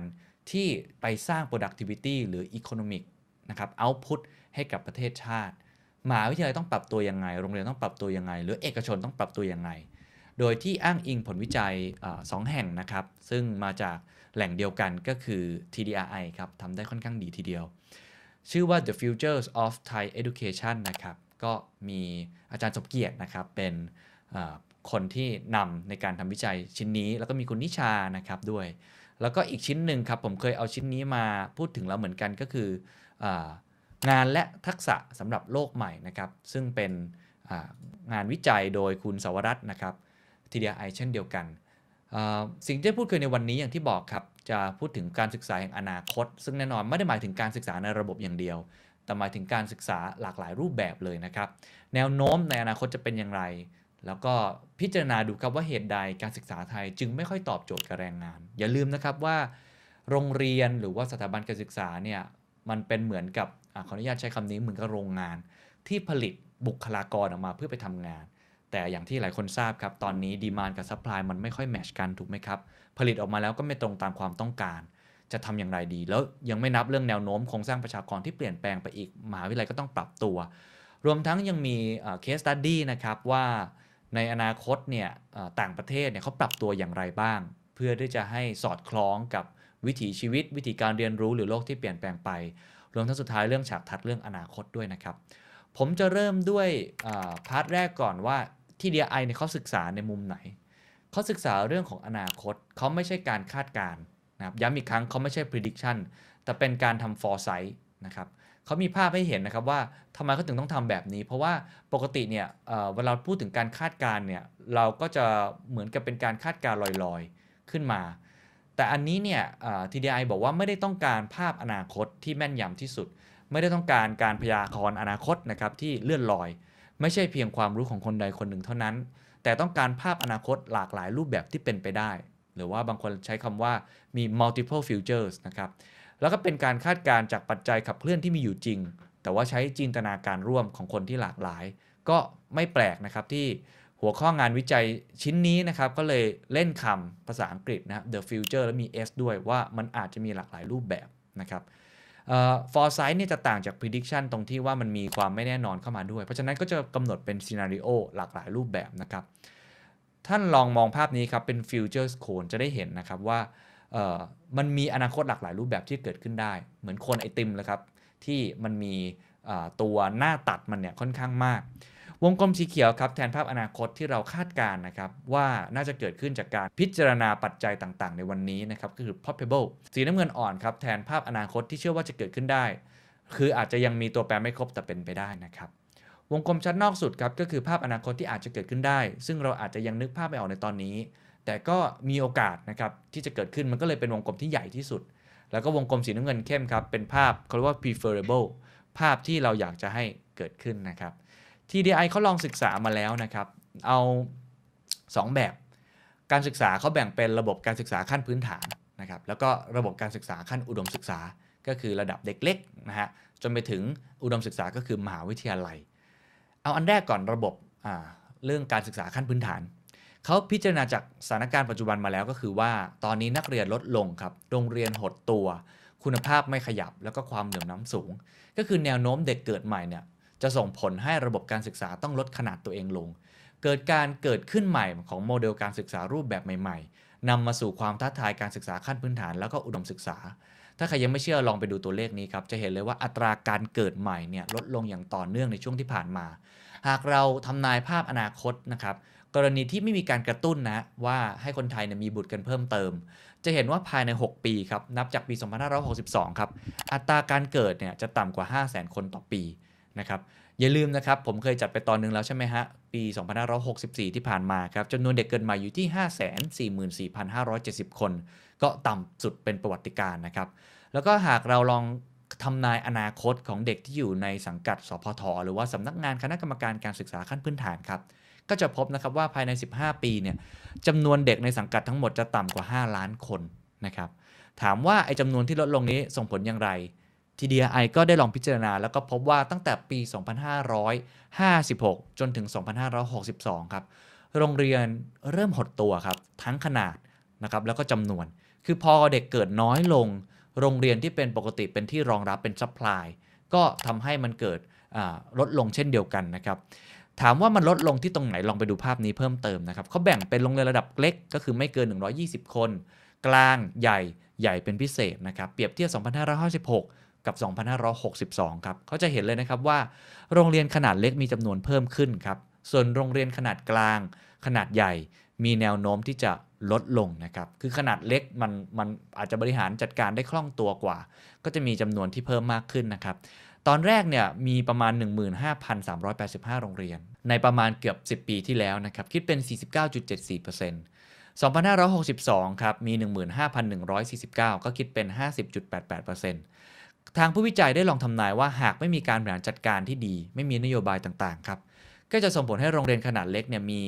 จำนวนนะครับสูงกว่า 20,000 โรงเรียนภายใน 15 ปี ก็คิดเป็น 70%ของโรงเรียนทั้งหมดนะครับเมื่อสถานการณ์เป็นอย่างนี้นะครับถ้าโรงเรียนขนาดเล็กมีเพิ่มมากขึ้นเนี่ยคำถามก็คือจะบริหารโรงเรียนไทยอย่างไรถึงจะมีคุณภาพและเกิดประสิทธิภาพ เช่น โรงเรียนขนาดเล็กที่มีอยู่มากนี้จะจัดการอย่างไร งบประมาณจะไปถึงโรงเรียนลดลง จะประกันคุณภาพการศึกษาได้อย่างไร การผลิตครับครูอาจมากเกินความต้องการ คณะครุศาสตร์จะปรับตัวอย่างไร เทคโนโลยีครับจะเข้ามาช่วยการศึกษาได้มากน้อยแค่ไหนทำอย่างไรให้การเรียนรู้ในโรงเรียนมีคุณภาพเพิ่มมากขึ้น และโรงเรียนยังจำเป็นอยู่หรือไม่ นี่คือคำถามหลักๆ ของระดับการศึกษาขั้นพื้นฐานนะครับ จบจากผลกระทบที่อาจเกิดจากอัตราการเกิดใหม่ที่ลดลงแล้ว ลองมาดู ผลกระทบในแง่ของระดับอุดมศึกษาด้วย ต้องยอมรับว่าพอเด็กเล็กนะครับจบระดับขั้นพื้นฐานเขาก็ต้องมาต่อระดับอุดมศึกษา มันก็จะเป็นผลเอฟเฟกที่ต่อเนื่อง รวมทั้งระดับอุดมศึกษาเนี่ยก็ยังมีความท้าทายอื่นๆอยู่ด้วยนะครับเขาบอกว่าความท้าทายของมหาวิทยาลัยไทยในตอนนี้คือ คุณภาพบัณฑิตเนี่ยไม่ตอบตลาดจำนวนนักศึกษาลดลง อันนี้เป็นเทรนด์เดียวกันเลยกับขั้นพื้นฐานนะครับ แล้วก็งบประมาณนั้นหดหายนี่คือ 3 ปัจจัย ลองไปดูข้อมูลจากธนาคารแห่งประเทศไทยครับ จะเห็นได้เลยนะครับเขาแบ่งออกเป็น 4 กลุ่มด้วยกันเห็นไหมมี employ คือคนที่กำลังทำงานอยู่ในปัจจุบัน unemployed ก็คือคนที่ตกงานหรือว่างงาน demand คือความต้องการของตลาด ส่วน supply ก็คือสิ่งที่มีอยู่นะครับจากระบบการศึกษาไทยที่ผลิตออกมาในแต่ละปี จะเห็นได้เลยครับว่ากลุ่มแรงงานในระบบที่ถูกว่าจ้างก็คือ employ เนี่ยสัดส่วนจำนวนมากเป็นกลุ่มที่เป็น lower education กว่า 60%นะครับ และกลุ่มที่จบการศึกษาระดับมหาวิทยาลัยหรือ bachelor degree หรือว่าสูงกว่าเนี่ยประมาณ 15%กลุ่มคนว่างงานนะครับก็จะเห็นว่าสัดส่วนกลุ่มคนว่างงานที่จบการศึกษาสูงกว่าปริญญาเนี่ยเพิ่มขึ้นจาก 20%เป็น 28%ขณะที่กลุ่ม lower education มีจำนวนลดลง คือกลายเป็นว่ากลุ่มที่คุณวุฒิสูงเนี่ยนะฮะกลายเป็นตกงานเพิ่มมากขึ้นคำถามคือเพราะอะไร ลองมาดูข้อมูลที่เหลือครับ ทีนี้มาดูกราฟด้านขวาบ้างครับ เรื่องของ demand แล้วก็ supply นะครับ supply ก็คือจำนวนที่สถาบันการศึกษาตั้งแต่ระดับแบบทั่ว ๆ ไปเลยนะครับม.ต้น ม.ปลายจนมาถึงมหาวิทยาลัยก็คือระดับปริญญาเนี่ยผลิตออกมาเทียบกัน 2 ช่วงเนี่ยมันเป็นยังไง แล้วก็ความต้องการมันเป็นยังไง supply เราจะเห็นได้เลยครับว่า ตัวปริญญาเป็นพิเศษเนี่ยนะคือคุณวุฒิจบเนี่ยค่อนข้างสูงเนี่ยนะฮะ61%เอ็ดเปอร์เซ็น63%ในขณะที่ดีมานจาก 13 เป็น 15%ดูเหมือนก็น่าจะมีความต้องการที่เพิ่มมากขึ้น แต่ถ้าไปดู ความแตกต่างระหว่างปริญญากับคุณวุฒิอื่นๆ เราจะเห็นเลยนะครับว่า โอ้โห เราผลิตออกมาเยอะมากนะครับ ระดับปริญญาเนี่ย แต่ตลาดไม่ได้ต้องการคนที่จบปริญญาเยอะขนาดนั้น คือตลาดต้องการสัดส่วนอื่นๆ ค่อนข้างมากกว่า อันนี้ก็เป็นความท้าทายอีกอย่างหนึ่งนะครับ ที่ที่ DI นะครับก็เลยสรุปมาว่า คนที่จบแบบคุณวุฒิสูงคืออุตสาห์เรียนซะสูงเนี่ยตลาดกับต้องการน้อยอะอันนี้พักไว้ก่อน เขาลงศึกษาเพิ่มเติมครับว่า แล้วไอ้ตลาดที่ต้องการน้อยเนี่ยไอ้บัณฑิตที่จบมาเนี่ยนะฮะจริง ๆ แล้วเนี่ยต้องการแบบไหนเมื่อกี้แค่ระดับนะเอาแค่ระดับเฉยๆอันนี้แบบไหนด้วย เราจะเห็นเลยนะครับว่าเขาต้องการบัณฑิตสายสเต็มมากแต่ผลิตออกมาน้อยสเต็มก็คือ Science Technology Engineering and Mathematics นะฮะเราจะเห็นเลยครับว่า supply ที่ผลิตออกมาในด้าน STEM เนี่ยมีแค่ประมาณ 21%เท่านั้นเอง แต่ความต้องการ มีถึง 41%เพิ่มขึ้นด้วยนะฮะนี่ยจะเห็นได้เลยว่าเมื่อเจาะลงรายละเอียดเนี่ยเราเราผลิตนักศึกษาที่เป็นสเต็มออกมาน้อยกว่าดีมานที่ต้องการอีกคำถามก็คือเพราะอะไรการศึกษาไทย ถึงไม่ตอบโจทย์ตลาดแรงงาน TDI เขาก็มีงานวิจัยอีกชิ้นหนึ่งนะครับ เขาได้ลองตอบคำถามนี้ดูนะครับ เขาบอกว่าเหตุผลมีอย่างนี้ครับ อันที่ 1 สถาบันการศึกษานะ่ะมีรายได้ส่วนใหญ่มาจากงบประมาณของรัฐ ทำให้รายได้ส่วนใหญ่ครับ ไม่ได้ผูกกับผลการมีงานทำและรายได้ของผู้เรียน ก็คือมันได้งบมาจากรัฐอะ่ะมันไม่เหมือนกันถูกไหมครับ รัฐมาพูดมายังไง เราก็ทำตามนั้นไม่ต้องทำตาม KPI ที่ว่าเราต้องตอบโจทย์แรงงาน อีกอันหนึ่งเขาบอกว่าการอุดหนุนการศึกษาของรัฐแบบให้เงินตรง แก่สถาบันการศึกษาเขาเรียกว่า supply side financing เนี่ยทำให้สถาบันการศึกษาครับจัดการเรียนการสอนตามความพร้อม และความต้องการของสถาบัน มากกว่าการพัฒนาให้ผู้เรียนมีทักษะที่ตรงตามความต้องการของตลาดพูดง่ายก็คือทำหลักสูตรมาเพื่อตอบโจทย์สถาบันการศึกษา เพื่อตอบโจทย์รัฐ ไม่ได้ตอบโจทย์คนที่จะเอาไปใช้จริงก็คือตอบโจทย์แรงงาน เพราะตัวแรงงานสถาบันด้านเอกชนเองเนี่ยไม่ได้ให้เงิน เขาก็ทำตามคนที่ให้เงินมาก็คือภาครัฐ อีกข้อหนึ่งครับเขาบอกว่าผู้เรียนมีข้อมูลไม่เพียงพอครับกับคุณภาพของสถาบันการศึกษาในการฝึกทักษะ ให้ตรงตามความต้องการของตลาด ในการตัดสินใจเลือกเรียนในสถาบันการศึกษา ก็คือเขาไม่มีข้อมูลมากพอเกี่ยวกับคุณภาพของสถาบันที่เขาจะเข้าไปเรียน เขาก็เลยไม่รู้ว่าไอสถาบันนั้นเนี่ยจบออกมาแล้วจะไม่มีงานทำนี่นาอะไรแบบนั้นด้วยนะครับทั้งหมดนี้ครับเขาเลยสรุปว่าสถาบันการศึกษาส่วนใหญ่จึงไม่มีแรงจูงใจ ในการทำงานร่วมกับภาคเอกชน เพื่อรับรู้ทักษะที่ตลาดต้องการ และออกแบบปรับปรุงหลักสูตรร่วมกัน ก็ผมพูดแบบง่าย ๆเลยนะครับ ก็คือว่าเขาไม่ได้ต้องทำงานกับภาคเอกชน เขาก็เลยไม่จำเป็นต้องป้อนแรงงานสู่ภาคเอกชน แบบมีข้อผูกมัด ก็คนที่ให้เงินเขาก็คือภาครัฐ เขาก็แค่ทำหลักสูตรให้มันตรงตามความต้องการของหน่วยงานภาครัฐ หรือว่าสถาบันการศึกษาเองฮะก็คือพูดง่ายไม่ได้เป็น customer centricity เอาผมเปรียบเทียบอย่างนี้ละกัน อันนี้เป็นความท้าทายอย่างหนึ่งเป็นปัญหาอย่างหนึ่งที่ TDI วิเคราะห์ออกมานะครับ นอกจากนั้นครับลองมาดูอีกภาพหนึ่งครับเป็นภาพที่ผมชอบมากแล้วผมแคปหน้าจอเก็บไว้เลยนะครับคือไม่ใช่แค่มหาวิทยาลัยเนี่ยไม่สามารถผลิตได้ตรงตามความต้องการอย่างเดียว แต่จำนวนนักศึกษาที่ลดลงเนี่ยเป็นเพราะเขามีทางเลือกอื่นเพิ่มมากขึ้น ปกติเนี่ยเขาเรียนได้แค่ในมหาวิทยาลัยใช่ไหมครับ คือกว่าจะได้งานต่างๆเนี่ยก็ต้องพึ่งพาประตูเนี่ยประตูบานเดียวก็คือมหาวิทยาลัย แต่ตอนนี้มันมีทางเลือกมากขึ้นครับ ลองดูครับเป็น matrix นะครับ 2x2 เนี่ยนะฮะ2คูณ2ให้เห็นนะครับ แกนนอนครับเขาบอกเรื่อง academic qualification กับ practical skill คือถ้าไปซ้ายสุดเนี่ยคือ academic สุด ๆ เลย ค่อนข้างเป็นทฤษฎีสุด ๆ เลย ด้านขวาครับคือทักษะที่ใช้จริงนะครับในการทำงาน ผมเปรียบเทียบเช่น academic qualification นะครับจากวารสารศาสตร์สมมตินะ คุณก็ต้องจบด้านวารสาร คุณต้องเรียนรู้ทฤษฎีการทำสื่อบลาบลาบลาบลาแต่ practical skill ก็คือโผล่เข้ามาเลยสอนทำพอดแคสต์เลย แบบนี้เป็นต้นนะครับ แกนตั้งครับ ก็คือ more flexible กับ less flexible ก็คือความยืดหยุ่นนั่นเอง ถ้าขึ้นไปบนสุดก็คือ flexible ค่อนข้างเยอะ เช่น อาจจะไม่ต้องเข้าเรียนตามเวลาที่เขากำหนด ระบบการที่ลงทะเบียนเข้าไปเรียนก็อาจจะไม่ได้ยากมากนัก อะไรทำนองนี้นะครับ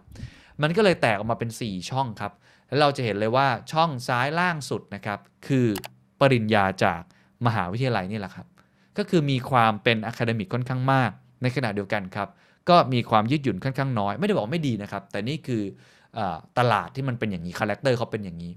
ลองดูซ้ายบนครับ ซ้ายบนคือ flexible มาก ๆ แล้วก็ academic มาก ๆ ก็มีอันแรกคือเขาเรียกว่ามุกนะฮะ M W O C เนี่ยย่อมาจาก massive open online course ก็คือหลักสูตรการเรียน การสอนแบบออนไลน์แบบเปิดเสรีสำหรับทุกๆ คนเลยนะครับแล้วก็ Credit Bank นะที่มีความ academic ระดับหนึ่ง อันนี้ก็อยู่ใน 2 ช่องนี้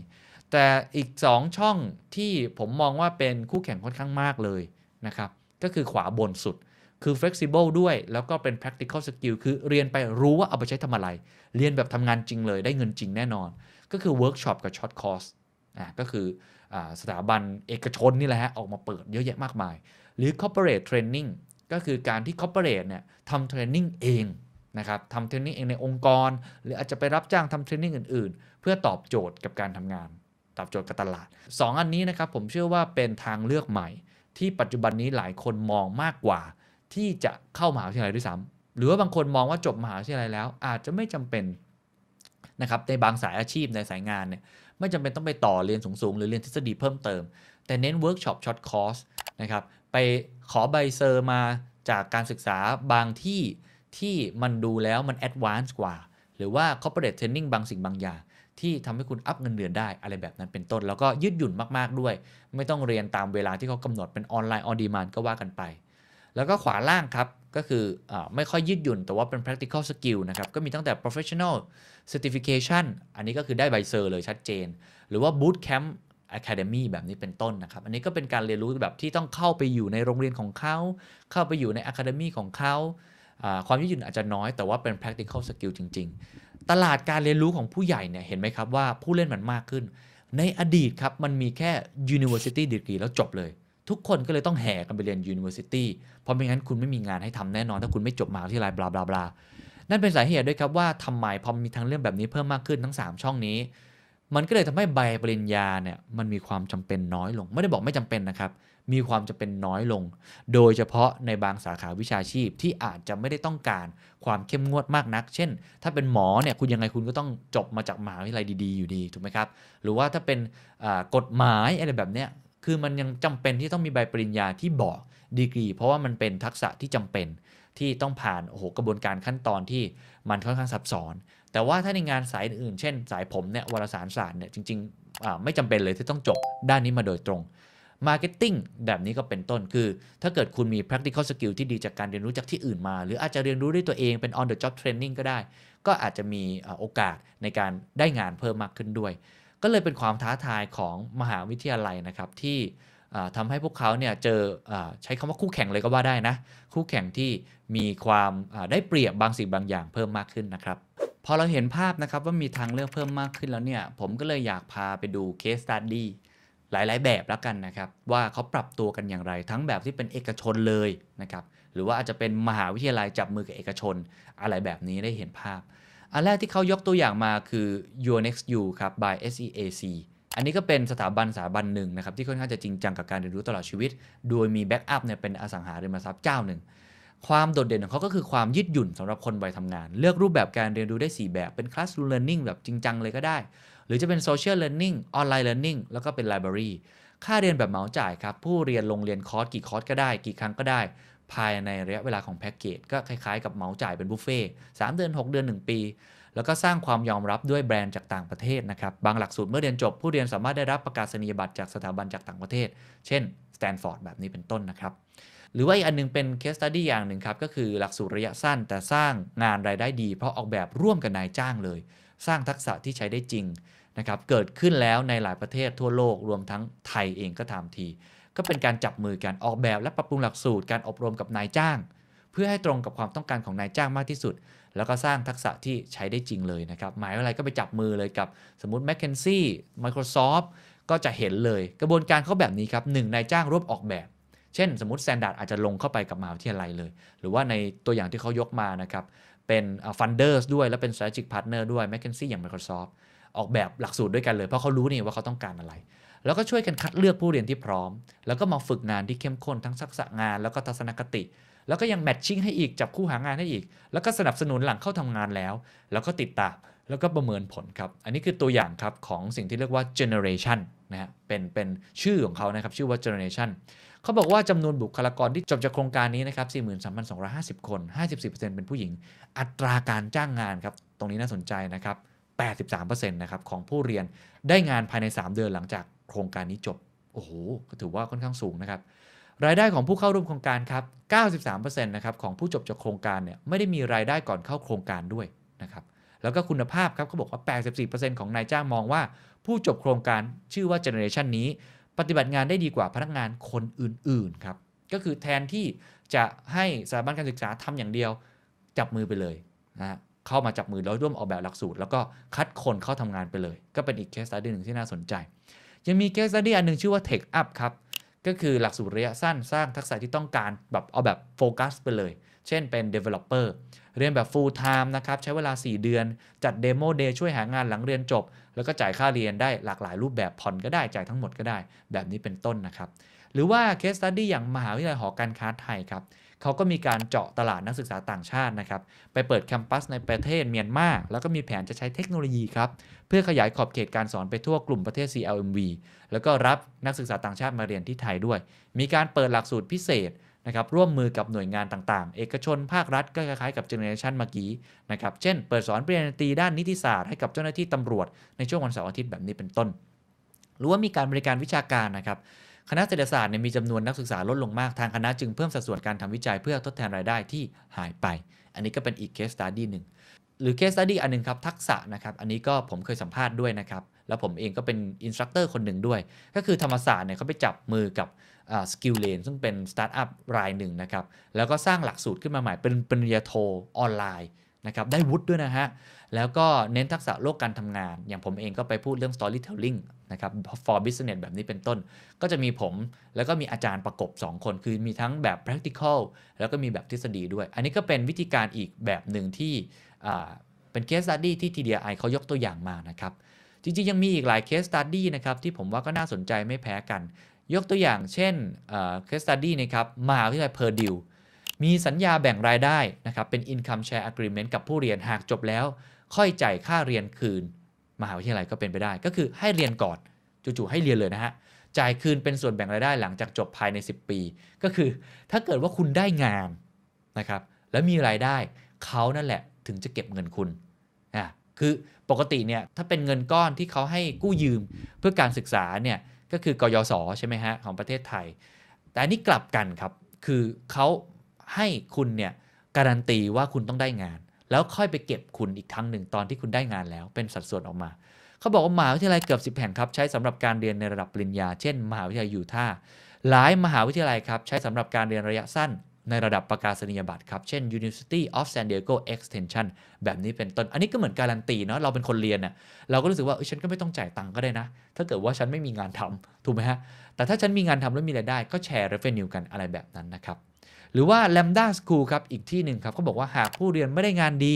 ไม่มีค่าเรียนเลยครับ โมเดลน่าสนใจมากคือ มันมีความรับผิดชอบต่อผู้เรียนสูงมาก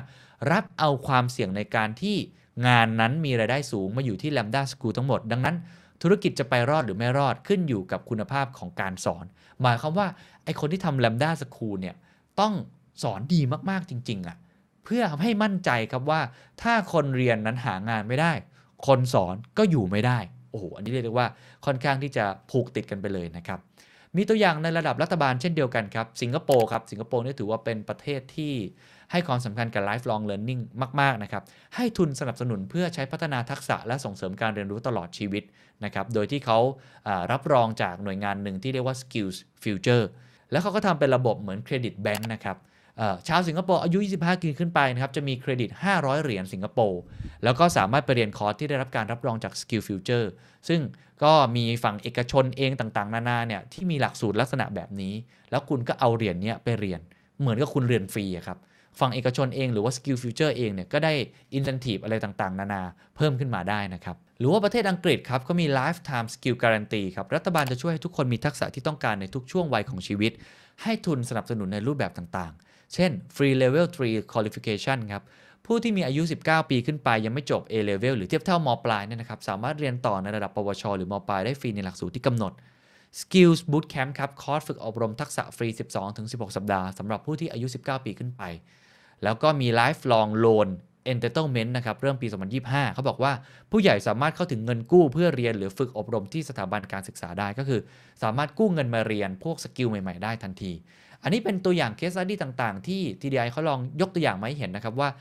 ทั้งการร่วมมือของเอกชนกับสถาบันการศึกษามหาวิทยาลัยเอง หรือตัวมหาวิทยาลัยเองเนี่ยมี commitment บางสิ่งบางอย่าง ให้กับผู้เรียนว่าต้องได้งานถึงจะได้เงินคืน หรือว่าถ้าคุณได้งานแล้วเงินไม่ดีเนี่ยก็อาจจะไม่เก็บค่าใช้จ่ายอะไรแบบนั้น ก็เป็นการสร้าง commitment เพิ่มเติมให้เห็นนะครับว่า อันนี้คือสิ่งที่คงจะต้องปรับตัวเพิ่มเติมต่อไป part สุดท้ายครับจะเป็นคำถามนะครับว่า อนาคตของมหาวิทยาลัยไทยเนี่ยเท่าที่ดูปัจจัยความท้าทาย case study ต่างๆ แล้วเนี่ยจะเป็นอย่างไรต่อไป เขาบอกว่าจะต้องปรับตัวอย่างไรให้อยู่รอดเนี่ยมี 3 ปัจจัยด้วยกัน อันดับที่ 1 ต้องตอบให้ได้ครับว่าจะผลิตบัณฑิตที่มีคุณภาพตอบโจทย์ตลาดแรงงานได้อย่างไร 2. ครับจะสร้างการเรียนรู้ตลอดชีวิตให้คนทั่วไปได้อย่างไร 3. ครับจะแข่งขันกับโมเดลการเรียนรู้ใหม่ๆได้อย่างไร คือตัวเองเนี่ยก็ต้องผลิตนะฮะตัวแรงงานที่ตอบโจทย์ ต้องสร้างการเรียนรู้ตลอดชีวิตให้กับคน แล้วก็ต้องแข่งขันด้วยนะครับกับโมเดลการเรียนรู้แบบใหม่ๆอื่น ๆ มากมาย แล้วสุดท้ายครับเขาทำออกมาเป็น 3 ฉากทัดนะครับของการศึกษา 2 รูปแบบก็คือขั้นพื้นฐานกับระดับอุดมศึกษานะครับว่า ในการศึกษาของไทยเนี่ยมันมีความเป็นไปได้แบบไหนได้บ้างนะครับ แบบแรกครับสำหรับระดับการศึกษาขั้นพื้นฐานนะเขาบอกว่าเป็นคือการเรียนรู้บนเส้นขนานพูดง่ายๆก็คือโรงเรียนส่วนใหญ่ยังเป็นแบบเดิมครับพึ่งพาภาครัฐเป็นหลัก นักเรียนยังต้องไปโรงเรียนเพื่อให้ได้วุฒิจบตามหลักสูตรก็คือเป็นซีเนเรโอที่ไม่ค่อยดีนักนะฮะ อันที่2ครับคือวัฏจักรของความไม่ไว้วางใจนะครับเขาบอกว่ากระทรวงศึกษาธิการออกกฎระเบียบมากมาย สร้างความกดดัน บรรยากาศในโรงเรียนไม่ดีพ่อแม่นักเรียนครับไม่ไว้ใจโรงเรียน แล้วก็เด็กมีฐานะเลือกไปโรงเรียนทางเลือก แล้วก็ออกจากโรงเรียนก็คือ deschooling อันนี้ก็พูดตามตรงก็คือโอ้โหเป็นเคสที่น่าเป็นห่วงสำหรับโรงเรียนเลย คือนักเรียนมีทางเลือกอื่น ๆ เลยด้วยซ้ำ ส่วนซีนารีโอที่ TDI มองว่าอยากให้เกิดขึ้นก็คือห้องเรียนที่ไร้ขอบเขตครับ โรงเรียนมีอิสระในการตัดสินใจ ชุมชนมีส่วนร่วมในการกำกับดูแล หลักสูตรการเรียนรู้เป็นรูปแบบ personalized learning ครูเลือกใช้เทคโนโลยีที่เหมาะสม และการเรียนรู้ในและนอกห้องเรียนเชื่อมโยงกัน อันนี้เป็นซีนารีโอที่อยากจะเห็นมากๆ ถ้าทำไม่ได้เนี่ยก็อาจจะเกิดแบบ2ซีนารีโอแรกได้นะครับ อันนี้คือฉากทัดของการศึกษาขั้นพื้นฐาน เรามาดู 3 ฉากทัดของอุดมศึกษาบ้างครับ ก็เช่นเคยมีทั้ง worst case scenario base case scenario แล้วก็ best case scenario ไปดูอันแรกก่อนครับ ปริญญา on sale นี่คือ scenario ที่ 1 เขาบอกว่า นักศึกษาเข้าเรียนเพื่อให้ได้ใบปริญญา แต่ว่าไม่ได้ทักษะการทำงานเลย มหาวิทยาลัยครับ แข่งกันเปิดคอร์สลดแลกแจกแถมดึงดูดนักศึกษาเพื่อเอาตัวรอด ขาดการร่วมมือกับภาคเอกชน อันนี้คือ scenario แรก scenario ที่2ครับบรรษัทอุดมศึกษาครับ เขาบอกว่านักศึกษาไม่เข้าเรียนมหาวิทยาลัยเนื่องจากไม่ตอบโจทย์ มหาวิทยาลัยไม่ปรับตัวขาดรายได้ค่อยๆ ปิดตัวลง ภาคเอกชนเปิดสถาบันพัฒนาแรงงานของตัวเอง อันนี้ worst case เลยนะ ถ้าเกิดแบบนี้ก็คือกลายเป็นเอกชนสร้างสถาบันพัฒนาแรงงานแทนไม่ง้อมหาวิทยาลัยแล้วนะครับ ส่วน base case ครับเขาเรียกว่า modular education นักศึกษามีช่วงอายุที่กว้างขึ้นครับ เลือกเรียนเพื่ออหาทักษะเฉพาะในวิชาที่เขาอยากจะเรียนจริง ๆ 2. ครับมหาวิทยาลัยปรับตัวครับเปิดสอนเฉพาะวิชาที่จำเป็น มีความยืดหยุ่น สามารถย้ายข้ามสาขาและวิชาได้ 3. มีความร่วมมือกับภาคเอกชนออกแบบหลักสูตรร่วมกัน อันนี้คือสิ่งที่เขาอยากจะเห็นคือมหาวิทยาลัยปรับตัวได้นั่นเอง อยู่ได้ แล้วก็มีการโฟกัสมากขึ้น ในขณะเดียวกันเอกชนก็มีการร่วมมือกับมหาวิทยาลัยนะครับ คนเรียนเองก็สามารถมีทางเลือกเพิ่มมากขึ้น ในการหาทักษะเพิ่มต่างๆนะครับสุดท้ายครับเรามาดูข้อเสนอแนะกันนะครับจาก TDI นะครับเราพูดถึงปัญหาไปแล้ว พูดถึงscenario ต่างๆ ที่อาจจะเกิดขึ้นแล้ว เราก็ต้องมีข้อเสนอแนะหรือว่าทางออกนะครับว่าถ้าเราอยากเห็น scenario ที่ดีเนี่ยมันควรจะทำอะไรบ้างเขาเสนอแน่นอนก็แบ่งเป็น 2 ระดับเหมือนเดิมนะครับการศึกษาขั้นพื้นฐาน แล้วก็การศึกษาระดับอุดมศึกษานะครับไปดูอันแรกก่อนเขาบอกว่าต้องมีการกระจายอำนาจทางการศึกษา แล้วก็วงเล็บว่าจริง ๆ ก็คือหลังจากนี้เนี่ยตั้งเป้าหมายที่ชัดเจนแล้วก็ติดตาม ทดลองการกระจายอำนาจรูปแบบใหม่ๆ ปรับโครงสร้างกระทรวงศึกษาให้คล่องตัว ก็ต้องยอมรับนะครับว่าตอนนี้มันรวมศูนย์มากๆ ผมมีโอกาสนะครับได้ไปบรรยายกับคุณวรากรสามโกเศษนะครับท่านก็เป็นประธานกรรมการในคณะกรรมการปฏิรูปประเทศด้านการศึกษา แล้วก็เป็นนักเขียนด้วยนะครับหลายคนอาจจะคุ้นเคย ในเวทีภาคีเพื่อการศึกษาหรือว่าเทปนะครับ TEP ก็ขึ้นร่วมกับอาจารย์ แล้วก็กับน้องไอติมด้วยนะครับที่ก็ตอนนี้ก็ทำสตาร์ทอัพด้านการศึกษาเนี่ยผู้น่าสนใจนะครับอาจารย์บอกว่า ตอนนี้วิธีการที่จะปรับปรุงระบบการศึกษาไทยได้เนี่ยอันดับแรกก็คือจะต้องไม่ใช่กระทรวงศึกษาธิการ เป็นคนทำอยู่คนเดียว คือต้องมีหน่วยงานอื่นๆ เข้ามาร่วมมือกันทำด้วยนะครับ ก็จะตรงกับข้อนี้ที่ของ TDI บอกว่าต้องกระจายอำนาจการศึกษานะครับ เพราะไม่งั้นเนี่ยมันก็จะกระจุกตัว แล้วก็ก็ทำกันแบบเดิมๆนะครับที่ทำกันมานะฮะถ้าไม่มีการปรับโครงสร้างให้โรงเรียนมีอำนาจของตัวเอง ท้องถิ่นมีอำนาจของตัวเอง หรือว่าคนที่อยู่หน้างงานเนี่ยเขาได้เข้าใจปัญหาแล้วก็มีอำนาจในการเปลี่ยนแปลงเนี่ยก็คงจะเปลี่ยนแปลงยากถ้าจะมาจากส่วนกลางอย่างเดียวนะครับนี่คือข้อที่ 1 ข้อที่2เขาบอกให้เพิ่มความมีส่วนร่วมของประชาสังคมด้วย อันนี้ก็จำเป็นนะครับคือคนที่มีบทบาทในการกำหนดนโยบายเรื่องการศึกษาควรจะเป็นคนที่ใช้มันจริง ๆ หรือคนที่เกี่ยวข้องมันจริง ๆ ก็คืออประชาสังคม ใช้ความพึงพอใจของพ่อแม่และนักเรียนในการประเมินโรงเรียน ก็คือโรงเรียนมีสิทธิ์โดนประเมินได้อย่างชัดเจน สนับสนุนการทำงานร่วมกันระหว่างรัฐกับเอกชน อันนี้ผมเห็นด้วยมากๆนะครับว่าอย่างเช่น THE STANDARD เองเราก็ยินดีนะครับถ้าจะสร้างหลักสูตรใดๆก็ตามที่ต้องยอมรับว่าบางครั้งมหาวิทยาลัยเนี่ยก็อาจจะไม่ได้มีผู้เชี่ยวชาญด้านนั้นผมยกตัวอย่างหลายครั้งในหลายเวที เช่น เรื่องของการเรียนรู้แบบพอดแคสต์เราเป็นคนทำใช่ไหมครับเราก็จะมี practical skill บางสิ่งบางอย่างที่น่าจะแชร์ได้ถ้าเกิดเราร่วมงานกัน สร้างเป็นหลักสูตรขึ้นมา รับฟังข้อเรียกร้องของนักเรียนนะครับก็คือตัวนักเรียนเองเนี่ยที่เขาเป็นคนเรียนเองจริง ๆ เขาเป็นลูกค้านะครับเขาเป็นผู้ใช้งานจริงะนะฮะก็ต้องฟังเขา เพราะว่าเขาเป็นคนที่ต้องอยู่กับระบบแบบนี้ที่ที่ผู้ใหญ่ต่างๆเนี่ยคิดมาให้ เราก็ควรจะทำอะไรบางอย่างเนี่ยที่ตามใจหรือว่าอาจจะเข้าใจนะครับคนที่เรียนจริง ๆ ได้บ้าง ก็อย่างที่เขาบอกปูดบ้านเนี่ยก็ให้เอาใจผู้อยู่นะฮะไม่ใช่ไปเอาใจคนที่ออกแบบ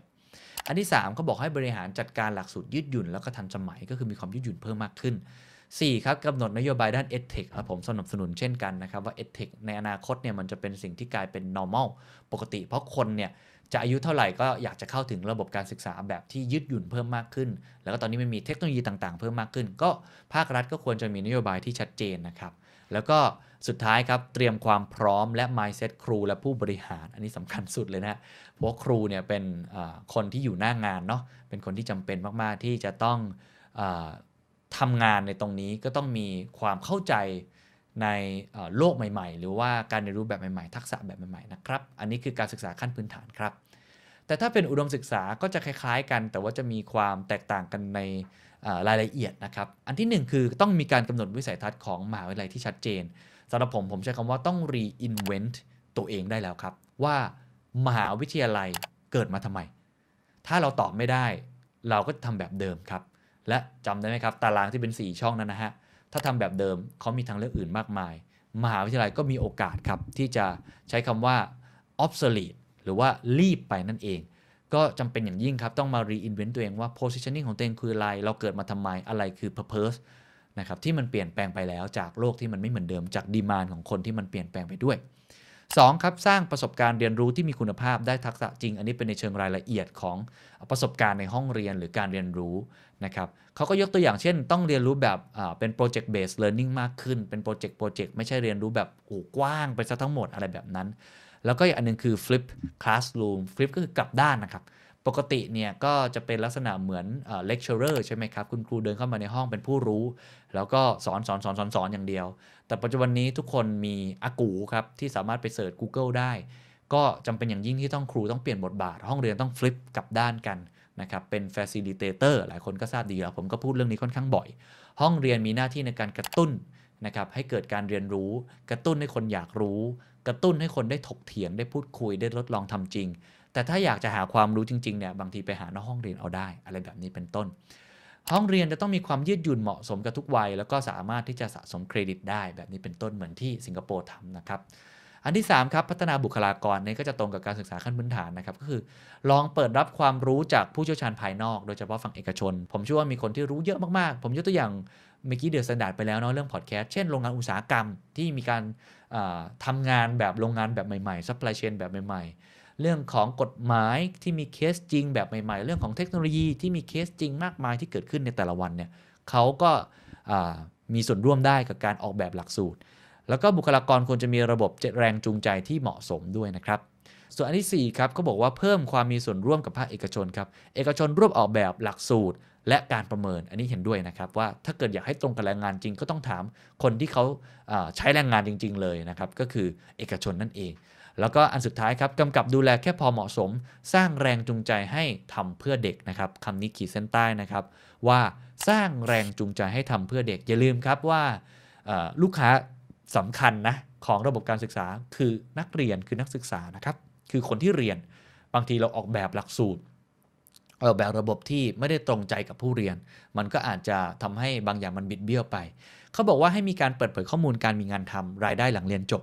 ก็คือสร้างคอมมิชเมนต์ไปเลยครับ ว่ามหาวิทยาลัยนั้นต้องอทำให้คนนั้นมีงานทำถ้ามหาวิทยาลัยไหน เด็กเรียนจบมาแล้วไม่มีงานทำถือว่าสอบตก 2. ถ้าจบมาแล้วรายได้หลังเรียนจบดี ก็แสดงว่ามหาวิทยาลัยมีคุณภาพ คือวัดกันแบบนี้ไปเลย ก็อาจจะทำให้ตัวมหาวิทยาลัยนั้น มีแรงจูงใจหรือมีการพัฒนาหลักสูตรที่เพิ่มมากขึ้น เพื่อให้นักศึกษาของพวกเขาเนี่ยมีงานทำแล้วก็มีรายได้ดีด้วยถูกไหมครับ มีการประกันคุณภาพนะครับไม่สร้างภาระนะครับ อันนี้ก็เป็นอีกข้อแนะนำหนึ่งนี่คือทั้งหมดนะครับของข้อแนะนำจากฝั่ง TDRI นะครับที่เขามองว่าจะทำอย่างไรดีที่จะทำให้การศึกษาทั้งในรูปของขั้นพื้นฐานนะครับรวมทั้งทั้งรูปแบบของที่เป็นการศึกษาแบบระดับอุดมศึกษาเนี่ยสามารถนำไปสู่ซีนารีโอที่ดี คือจบมาแล้วมีงานทำนะครับมีคุณภาพรายได้ดี มหาวิทยาลัยเองก็สามารถปรับตัวได้ตามสถานการณ์ที่เกิดขึ้นนะครับแม้ว่าคนจะเกิดน้อย แต่ว่าปรับตัวธุรกิจอยู่ได้ปรับเพอร์เพสได้ ก็หวังว่าน่าจะทำให้หลายคนได้มุมคิดเพิ่มเติมนะครับกับการศึกษาแห่งอนาคต ไม่แน่ใจว่าทุกท่านมีความเห็นอย่างไรบ้างนะครับว่าการศึกษาควรจะเป็นยังไงหมหาวิทยาลัยควรจะปรับตัวอย่างไร การเรียนรู้ตลอดชีวิตจะปลูกฝังให้คนไทยเพิ่มขึ้นได้ ในรูปแบบไหน การศึกษาขั้นพื้นฐานต้องเปลี่ยนแปลงตัวเองอย่างไร เพื่อให้สอดคล้องกับอนาคต สวัสดีครับ ทุกท่านมั่นใจหรือไม่ครับว่า สิ่งที่ทุกท่านทำอยู่ในทุกวันนี้จะยังคงอยู่ ผมกล้าพูดเลยว่าตัวผมเองไม่มั่นใจเลยครับ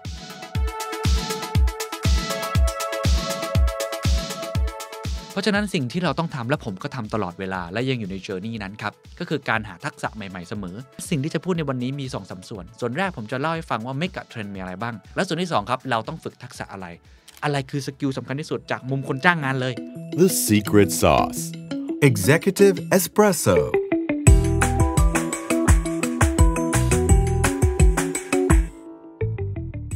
งานและทักษะสำหรับโลกใหม่ งานและทักษะที่คุณต้องเตรียมพร้อมกับโลกศตวรรษที่ 21 หรือโลกหลังโควิด -19 วันนี้มาชวนคุยกันอีกครั้งหนึ่งนะครับ กับเรื่องของ skill set mindset แล้วก็ jobs ครับ หรือว่างานในอนาคตจะมีหน้าตาเป็นอย่างไร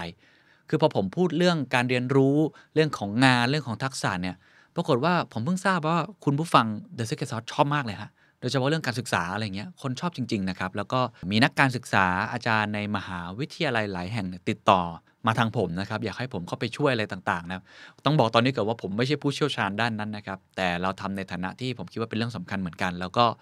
ผมคิดว่าพอดแคสต์ที่ผมทำอยู่ทุกวันเนี้ยมันก็เป็น lifelong learning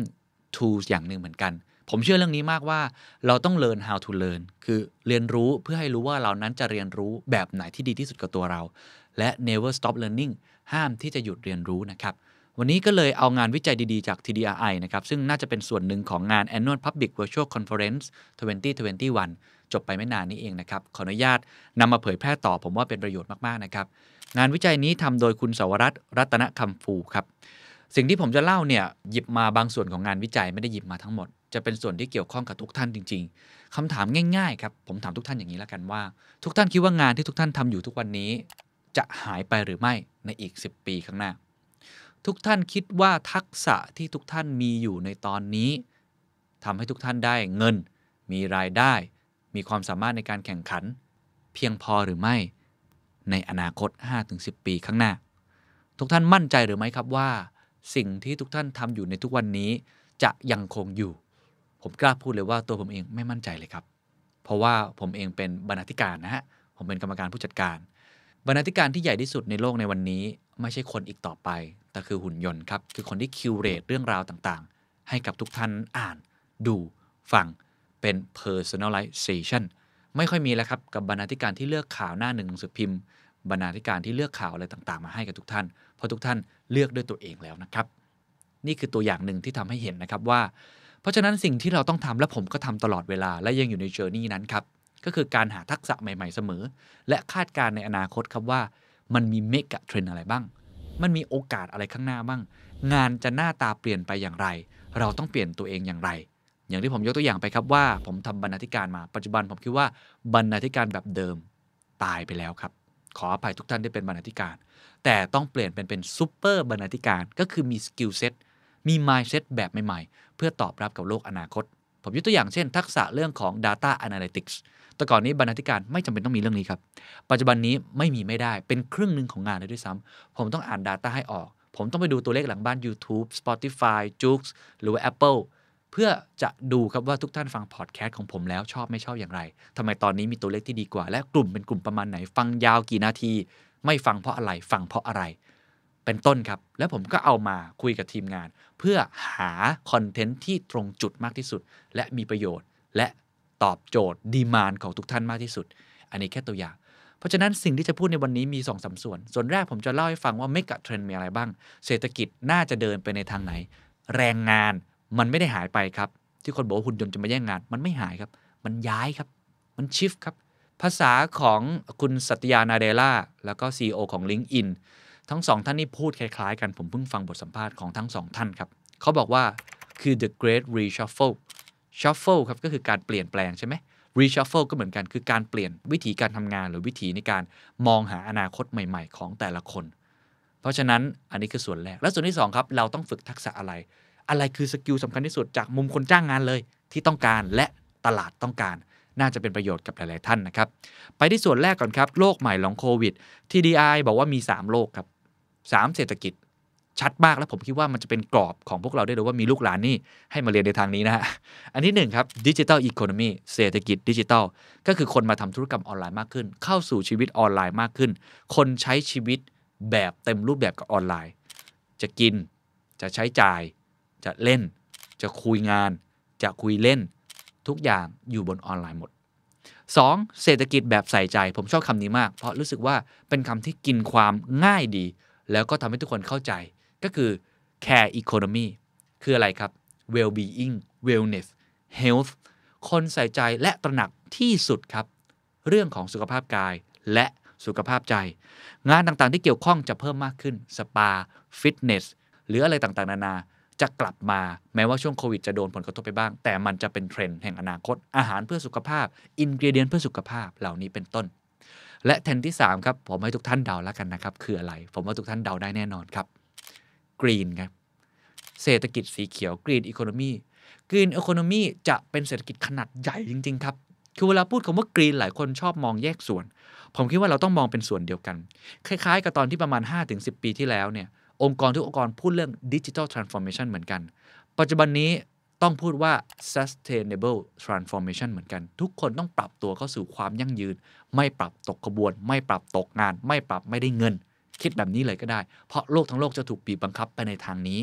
เหมือนกับข้อตกลง COP26 ก็ไปในทางนั้น ตอนนี้ไม่เห็นโลงศพยังไม่หลั่งน้ำตาครับ แต่อีก 10 ปีข้างหน้าผมมั่นใจมาก ๆ ว่า จะเป็นสิ่งที่ถ้าใครไม่มี skill set ด้านนี้ ไม่เข้าใจเรื่อง COP26 ไม่เข้าใจเรื่องคาร์บอนเครดิต ไม่เข้าใจเรื่อง carbon emission คุณจะตกงาน คุณจะตกยุคทันที สิ่งแวดล้อมต่าง ๆ ครับ ธุรกิจสีเขียวครับ ยกตัวอย่างง่ายสุดครับ ยานยนต์ไฟฟ้า โอ้โห งานเพียบเลยใช่ไหมครับ พลังงานทางเลือกงานเพียบเลยครับ ล่าสุดผมมีรุ่นน้องคนหนึ่งเรียนปริญญาเอก บอกว่าทำเรื่องวิศวกรสิ่งแวดล้อม ผมบอกโอ้โห รับรองรายได้สูงแน่นอนในอนาคต วิศวกรแบบโยธาวิศวกรไฟฟ้ายังมีอยู่นะครับแต่วิศวกรสิ่งแวดล้อมจะมาตอบโจทย์งานในอนาคตอีกมากมาย อันนี้แค่ยกตัวอย่างให้ทุกท่านเห็นภาพ เพราะฉะนั้น 3 อย่างครับ เรื่องของ Green เรื่องของ Care และเรื่องของดิจิทัล ต้องไปในทางนี้ TDI เขายกตัวอย่างที่น่าสนใจทุกท่านจะเห็นภาพมากขึ้นมี 2 ภาพ เป็นเรื่องของรถนะฮะเขาบอกว่าหลายงานในโลกใหม่จะต้องการทักษะที่เปลี่ยนแปลงไปอย่างสิ้นเชิง ดังนั้นหากไม่สามารถปรับตัวให้ทันจะทำให้คุณตกงานครับ ยกตัวอย่างเช่น ช่างซ่อมรถยนต์ โอ้โห ไปทุกที่จะต้องมีอู่รถยนต์นะครับ ไปทุกที่จะต้องมีศูนย์ซ่อมรถยนต์ เขาบอกว่าทักษะช่างซ่อมรถยนต์ในปัจจุบัน คุณต้องมีทักษะเกี่ยวกับอะไรครับ ความรู้เกี่ยวกับชิ้นส่วนต่างๆ ของรถยนต์ เรื่องของสันดาปภายใน แต่อนาคตแน่นอนครับ 10-20 ปีข้างหน้า ผมว่าอาจจะเป็นร้อยละ 90 เลยด้วยซ้ำที่จะเป็นรถยนต์ไฟฟ้าถ้าอีก 20 ปีนะฮะงานเหล่านี้จะหายไปหมดเลยนะครับ เขาบอกว่าทักษะของช่างซ่อมรถยนต์ไฟฟ้าคือ EV ต้องใช้ความรู้เกี่ยวกับระบบไฟฟ้าความดันสูงคำถามครับ ถ้าทุกท่านยังเป็นช่างซ่อมรถยนต์แบบเดิม รู้เรื่องพลังงาน น้ำมัน รู้เรื่องกลไกเครื่องยนต์ ถามว่าเอามาใช้กับระบบไฟฟ้าความดันสูงได้หรือไม่ ส่วนหนึ่งคงได้ และอีกหลายส่วนไม่ได้ครับ มันไม่เหมือนเดิมไงครับ คุณต้องซ่อมแบบเปลี่ยนแปลงไป ไม่เหมือนเดิม เขาจึงบอกครับตัวอย่างยังมีเพิ่มเติมอีกครับว่า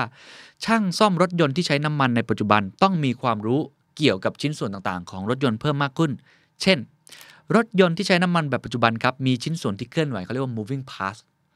จำนวนมากถึง 2,000 ชิ้น ก็เลยทำให้รถยนต์เสียได้บ่อย อ่าอันนี้ปกติเนาะแต่รถไฟฟ้าครับชิ้นส่วนที่เคลื่อนไหว หรือ moving parts นี้จะลดลงเหลืออยู่ประมาณ 20 ชิ้น ย้ำอีกครั้ง 2,000 ชิ้นเหลือ 20 ชิ้นครับทำให้ความสำคัญของการซ่อมแซมชิ้นส่วนรถยนต์จะลดลง แต่เปลี่ยนไปสู่อะไรครับ หลายท่านเดาออกครับ แบตเตอรี่ครับ การดูแลรักษาแบตเตอรี่จะเป็นหัวใจสำคัญอย่างยิ่งครับ และแบตเตอรี่รถยนต์ไฟฟ้าเนี่ยนะครับแตกต่างจากแบตเตอรี่ของรถยนต์แบบดั้งเดิมครับ เช่น มีความดันไฟฟ้าสูงถึง 800 โวลต์ ทำให้การซ่อมแซมต้องใช้ทักษะที่แตกต่าง ต้องมีความรู้เกี่ยวกับระบบไฟฟ้าความดันสูง ซึ่งยากกว่ามากๆครับ ปัญหาก็คือช่างซ่อมรถยนต์ในประเทศไทยครับ ที่มีอยู่จำนวนมาก ส่วนใหญ่มีความรู้ในเชิงช่างจักรกล จะปรับตัวอย่างไร นี่แค่ตัวอย่างเดียวครับ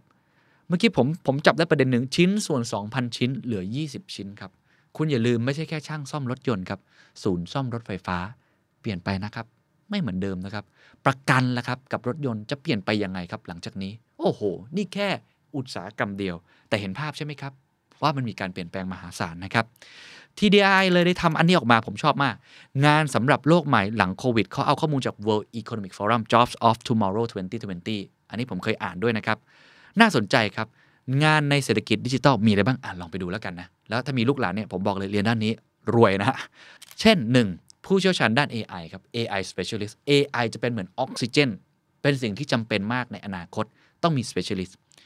นักวิทยาศาสตร์ด้านข้อมูลครับโอ้แค่ตอนนี้ก็เรียกได้ว่าเนื้อหอมสุดๆนะครับองค์กรทุกองค์กรแย่งกันผมสัมภาษณ์เรื่องขององค์กรเกี่ยวกับเทคโนโลยีเยอะนะครับปัญหาเหมือนกันหมดเลยครับทุกองค์กรบอกว่าคนไม่พอ เพราะว่าไม่มีแรงงานที่มีทักษะพอ ต้อง Import จากต่างประเทศแบงก์หลาย ๆ ที่ต้องไปดึงมาจากประเทศจีนนะครับหรืออินเดีย เพราะคนไทยไม่มีทักษะด้านนี้เพียงพอเป็นต้น เพราะฉะนั้นถ้าคุณเรียนด้านนี้ รับรองโอกาสมหาศาลเนื้อหอมนะ คนแย่งคุณเลยนะ ตัวอย่างอื่นๆ เช่น Data Engineer ครับวิศวกรข้อมูลอ่าเมื่อกี้เป็นนักวิทยาศาสตร์ วิศวกรก็จำเป็นเหมือนกัน Big Data Developer นักพัฒนาข้อมูลขนาดใหญ่ นักพัฒนาเทคโนโลยีวิเคราะห์และจัดการข้อมูลธุรกิจ ผู้เชี่ยวชาญด้านความปลอดภัยไซเบอร์ครับโอ้โหเรื่องนี้ก็เป็น dark side เนาะกับ bright side dark side ก็มหาศาลแล้วตอนนี้ต้องบอกว่าปัญหาเยอะมากมาย คนที่จะมาเป็นตำรวจในโลกไซเบอร์ คนที่จะเป็นวิศวกรในโลกไซเบอร์ ก็หายากเช่นกัน นี่แค่งานในเศรษฐกิจดิจิตอลนะ เห็นไหมครับว่ามันมีโอกาสมหาศาล ยังไม่นับคนเขียนโค้ด blockchain coder โอ้ตอนนี้ก็เนื้อหอมมากนะครับ กับโลกคริปโตเคอเรนซีเขายกตัวอย่างงานครับ เราลองไปเจาะดูไหมอ่าเช่นเขายกเรื่องผู้เชี่ยวชาญความปลอดภัยไซเบอร์มี skill อะไรบ้างที่ต้องใช้ และมี requirement อะไรบ้าง จบการศึกษาปริญญาตรีขึ้นไป มีความรู้ด้านความปลอดภัยไอที ค่นี้ก็ยากแล้วนะฮะมีความรู้ไอทีขั้นสูง มีความรู้ด้านระบบเครือข่ายคอมพิวเตอร์ มีภาษาอังกฤษที่ดี มีความสามารถในการแก้ปัญหาที่ซับซ้อนหรือ complex problem solving ความสามารถในการใช้เหตุผลหลายรูปแบบ และความไวต่อปัญหา เห็นไหมครับ มันเป็นทั้ง hard skill และ soft skill ใหม่ ๆ ถ้าคุณสามารถตอบโจทย์อันนี้ได้ คุณมีงานทำแน่นอนครับ ยังมีตัวอย่างอีกโลกหนึ่งครับ โลกของเศรษฐกิจใส่ใจคือ care economy ครับ งานสำหรับโลกใหม่หลังโควิด ในยุคของ care economy มีอะไรบ้างครับ นักสุขภาพจิตครับโอ้โห behavioral health technician ตอนนี้ฮอตสุด ๆ นะครับ เพราะองค์กรทุกองค์กรต้องการ เพราะอะไรครับ คนทำงานเครียดครับทำงานอยู่บ้าน คนทำงาน mental health ไม่ค่อยดีครับ จากสภาวะสังคมที่กดดัน เครียดต้องมีคนมาช่วยบำบัดจิต เทนนี้จะมามากขึ้นนะครับ ผู้ช่วยนักกายภาพบำบัดออฟฟิศซินโดมไงครับ ตอนนี้อย่างแค่ออฟฟิศผมเนี่ยเป็นกันเต็มไปหมดเลยนะครับ ต้องมีนโยบาย policy เพื่อสนับสนุน ให้พนักงานได้ดูแลสุขภาพกายสุขภาพใจ งานเหล่านี้ก็จะเพิ่มมากขึ้น นักรังสีวิทยาครับ radiation therapist อนาคตหลังจากนี้เราจะมีการใช้เทคโนโลยีเหล่านี้เพิ่มมากขึ้น ต้องมีผู้เชี่ยวชาญมาประกบ ผู้ฝึกซ้อมนักกีฬาครับอะตอนนี้นักกีฬาก็เป็นอีกอาชีพหนึ่งนะครับ ที่มีความละเอียดซับซ้อนมากขึ้น ต้องมีโค้ชส่วนตัว ต้องมีโค้ชที่ดูแลเฉพาะฟิตเนสโค้ชดูแลเฉพาะสกิลก็จะมีรายได้ตรงนี้มาสมทบเพิ่มมากขึ้นครับ นักสรีระวิทยาการออกกำลังกายอะคนสนใจเรื่องการออกกำลังกายไง คนสนใจเรื่องของการอ่าทำกิจกรรม outdoor มากขึ้น แบบนี้เป็นต้นนะครับ คนที่ดูแลอ่าคนที่ออกกำลังกายว่าบาดเจ็บตรงไหน แบบนี้ตอนนี้เป็นเทรนด์มากขึ้นตามโรงพยาบาลต่างๆ มีแผนกนี้นะครับ พนักงานดูแลและบริการสันทนาการ recreation workers โอ้คนเครียดครับ อยากได้อะไรที่พักผ่อน ผู้ช่วยด้านการดูแลส่วนตัวครับ personal care aids นะอันนี้ผู้สูงอายุก็ใช้อยู่แล้ว และจะมีมากขึ้นเรื่อยๆนะครับ ตัวอย่างงานครับ ผู้ช่วยนักกายภาพบำบัดต้องมีอะไรบ้าง การศึกษามปลายขึ้นไป ความรู้ด้านกายภาพบำบัด ความรู้ด้านมาตรฐานการบริการ มีสุขภาพแข็งแรง ทักษะไอทีก็ต้องมีนะครับ ขั้นพื้นฐานต้องเอามาใช้ ใช้ซอฟต์แวร์ด้านการแพทย์เป็น ภาษาอังกฤษดี ความสามารถในการสื่อสารดี และต้องมี empathy ครับ ความใส่ใจต่อผู้อื่น ความไวต่อปัญหา เป็นต้น ลองมาดูโลกที่ 3 ครับ Green Economy ครับ ว่ามีงานอะไรบ้าง มีงานด้านนักเทคนิคด้านเชื้อเพลิงชีวภาพ เห็นไหมฮะมันมันมีงานแบบเชิงเทคนิคอีกมากมาย ที่มันซับซ้อนขึ้น นักเทคนิคด้านพลังงานหมุนเวียน โอ้ผมว่าคนต้องการเยอะมากนะตอนนี้ นักการตลาดสีเขียวครับ Green Marketers ครับอ๋อจะทำการตลาดสีเขียวนี่ต้องเข้าใจมันนะ ไม่ใช่ทำกันแบบมั่วๆนะ ไม่ใช่ CSR แบบเดิมนะครับ ต้องเข้าใจตลาดเข้าใจผู้บริโภค ผู้เชี่ยวชาญด้านทรัพยากรน้ำโอ้ยต้องใช้น้ำอย่างมีคุณภาพมากๆหลังจากนี้นะครับการปลูกต้นไม้ การปลูกอุตสาหกรรมอะไรต่างๆ ที่เป็นอุตสาหกรรมที่ต้องใช้น้ำเยอะๆผู้เชี่ยวชาญด้านความยั่งยืน อันนี้ขาดนะครับในเมืองไทยต้อง educate กันเยอะมหาศาลแบบนี้เป็นต้น ผมยังบอกน้องๆเลยว่าหลังจากนี้สื่อฮะที่ทำด้านความยั่งยืนแบบเข้าใจจริงๆเนี่ยจะมีโอกาสเติบโต นักข่าวเกี่ยวกับความยั่งยืนเนี่ยจะเป็นนักข่าวที่เนื้อหอมนะผมยังบอกน้องๆไว้เลยนะครับ ตัวอย่างงานครับผู้เชี่ยวชาญด้านความยั่งยืนครับการศึกษาปริญญาตรีขึ้นไป ความรู้ด้านสิ่งแวดล้อม มีความรู้เรื่องวัสดุและอาคาร ความรู้ด้านกฎหมาย ความรู้ไอทีขั้นพื้นฐาน ภาษาอังกฤษ critical thinking แล้วก็มีเรื่องของ communication skill เห็นไหมครับว่าความยั่งยืนเนี่ยต้องการทักษะหลากหลายนะสิ่งแวดล้อมอย่างเดียวไม่พอ ต้องมีเรื่องเทคนิค อย่างเช่น อันนี้เขาบอกเรื่องวัสดุและอาคาร และเรื่องกฎหมายพอเรื่องสิ่งแวดล้อมคือเรื่องของกฎหมาย และจริงๆผมเพิ่มเติมให้นิดหนึ่ง ถ้ามีความรู้เรื่องธุรกิจด้วยจะดี เรื่องตลาดทุนเรื่องของอสิ่งที่สามารถไป raise fund green financing ต่างๆ ก็จะเป็นลูปที่ครบมากขึ้น นี่คือตัวอย่างครับที่ทำให้เห็นนะครับว่างานและทักษะในโลกใหม่ ไม่ว่าจะเป็น care economy green economy หรือ digital economy ทุกท่านรู้สึกยังไงครับ อะไรที่เป็น common ground ร่วมกัน ซับซ้อนครับ เป็นงานใหม่ที่ต้องการทักษะที่ซับซ้อนและมีความหลากหลายเพิ่มมากขึ้น โจทย์ครับ อันนี้ภาพเป็นภาพใหญ่แล้วกันนะฮะ ทำอย่างไรให้แรงงานไทยยกระดับครับสู่งานที่มีค่าตอบแทนสูงครับเขามีชาร์ตมาให้ดูด้วยนะครับ แกน y ครับแนวตั้งอันล่างสุดคือค่าตอบแทนต่ำสูงสุดคือค่าตอบแทนสูง แกน x ครับ ซ้ายสุดคือใช้แรงงาน ขวาสุดคือใช้สมอง เขาบอกว่าเราควรจะยกระดับไปตรงไหนครับ แน่นอนครับไปขวาบนสุด ก็คือเป็นแรงงานที่ใช้ทักษะเยอะๆ หาคนแทนยาก แล้วก็มีตัวเลือกน้อย รายได้ก็จะสูงตาม ยกตัวอย่างเช่น ผู้เชี่ยวชาญด้านความยั่งยืน ยกตัวอย่างเช่น ผู้เชี่ยวชาญด้านความปลอดภัยไซเบอร์ ยกตัวอย่างเช่น นักวิทยาศาสตร์การเคลื่อนไหวเป็นต้น แต่ถ้าซ้ายล่างสุดคืออะไรครับ มันก็เป็นงาน skill เดิมๆ ไม่ได้บอกว่าผิดนะครับ แต่เป็นงานที่คุณต้อง upskill เพิ่มเติม เพื่อเพิ่มหรือยกระดับของตัวเองมากขึ้น ให้ตัวเองมีโอกาสในการหารายได้ที่สูงขึ้นครับ งานซ้ายล่างเช่นอะไรครับเขายกตัวอย่างไรเดอร์ครับ ปัจจุบันนี้ครับ เป็นตัวอย่างของงานทักษะที่ไม่สูงที่คนไทยทำเป็นจำนวนมาก และ 60%ของไรเดอร์ทั้งหมดที่เราเห็นวิ่งอยู่นะครับ ไม่ได้ทำเป็นอาชีพเสริมครับทำเป็นอาชีพหลักครับ ถามว่าดีไหมดีนะครับ ก็มีงานใหม่ๆ เกิดขึ้นจากเรื่องของโลจิสติก ถามว่าทำให้เขามีรายได้ไหม ดีนะครับ ก็ทำให้เขามีรายได้ แต่มีปัญหาครับ เรื่องความมั่นคงในอาชีพ และหากอายุมากก็ทำยากขึ้น การขับมอเตอร์ไซค์ก็ต้องอายุน้อยหน่อยใช่ไหมครับ เพราะฉะนั้นก็เป็นความอีกความท้าทายหนึ่งว่า งานนี้เป็นงานจุดเริ่มต้นของทุกท่านได้ทำงานแล้วดีนะครับ แต่อนาคตมันก็อาจจะไม่ยั่งยืน สมมุติอนาคตมีหุ่นยนต์ขับแทนได้ อนาคตมีโดรนแทนได้ไรเดอร์จะอยู่ตรงไหนล่ะครับ นี่คือตัวอย่างในการคิดนะครับ หัวข้อต่อมาครับ เราพูดไปแล้วว่างานเป็นยังไง ทักษะบางทักษะ ผมอยากจะพูดเรื่องเจาะเป็นทักษะที่ลงลึกมากขึ้น ทักษะที่หลากหลายครับ ในโลกใหม่ ก่อนหน้านี้อาจจะมีอย่างเดียวแล้วคุณชนะได้เลย คือ ฉันรู้ลึก หลายคนเคยเห็นครับตัวไอครับนี่ฮะไอเชฟรู้ด้านใดด้านหนึ่งครับ คุณชนะได้เลยครับ คุณทำไข่เจียวปูแบบเจ๊ไฟได้คุณชนะเลย แต่หลังจากนี้ยากขึ้นเรื่อยๆครับ คุณต้องมีอีก 4 อย่างด้วยกันครับ ฉันต้องรู้ทั้งลึกและกว้าง คือตัว T ครับ T shape ก็คือลึกด้านหนึ่งและมีทักษะกว้างๆรอบรู้ ถามว่ารอบรู้ไปเพื่ออะไรครับ อันที่ 2 ครับ ต้องรู้ทั้งลึกหลายอย่าง และเชื่อมโยงได้ integration สามารถที่จะบูรณาการได้ ยังไม่พอครับ อันที่ 3 ต้องเพิ่มเติมครับ ฉันต้องบูรณาการได้ และสังเคราะห์ได้ คือแค่เชื่อมโยงไม่พอ connect ไม่พอ ต้องสามารถ integrate ได้ บูรณาการได้ และสังเคราะห์ได้ ยังไม่พอครับ อันที่ 4 ครับ ฉันเก่งทั้งวิเคราะห์ และสังเคราะห์ได้ ไม่เหมือนกันนะครับ วิเคราะห์กับสังเคราะห์ คุณต้องสังเคราะห์ข้อมูลใหม่ ๆ ได้ด้วย วิเคราะห์คืออ่านข้อมูลเดิมมาวิเคราะห์ต่อ แต่ถ้าเกิดคุณสามารถสังเคราะห์เปลี่ยนแปลงวิธีการเอาข้อมูลมาแล้วใส่ creativity ขึ้นไปได้ อันนั้นแหละครับจะเป็นโอกาสมากมายมหาศาลโอ้โห เห็นไหมสี่อย่างที่ต้องการมากขึ้นกับทักษะเหล่านี้ ไม่ใช่เรื่องง่ายนะฮะแต่เป็นทักษะที่ต้องทำไม่ใช่รู้ลึกด้านเดียวแบบไอต้องเป็นตัว T และสามารถ connect ได้ integrate ได้ analytic ได้ นี่เป็นอีกอย่างที่สำคัญมาก ๆ นะครับคำถามต่อมาครับ เมื่อกี้เราพูดในแง่ของรูปแบบของทักษะเนาะเอางี้ถามตรง ๆ เลย ทักษะอะไรที่เป็นที่ต้องการอย่างมาก อ่า ให้ทุกท่านลองเดา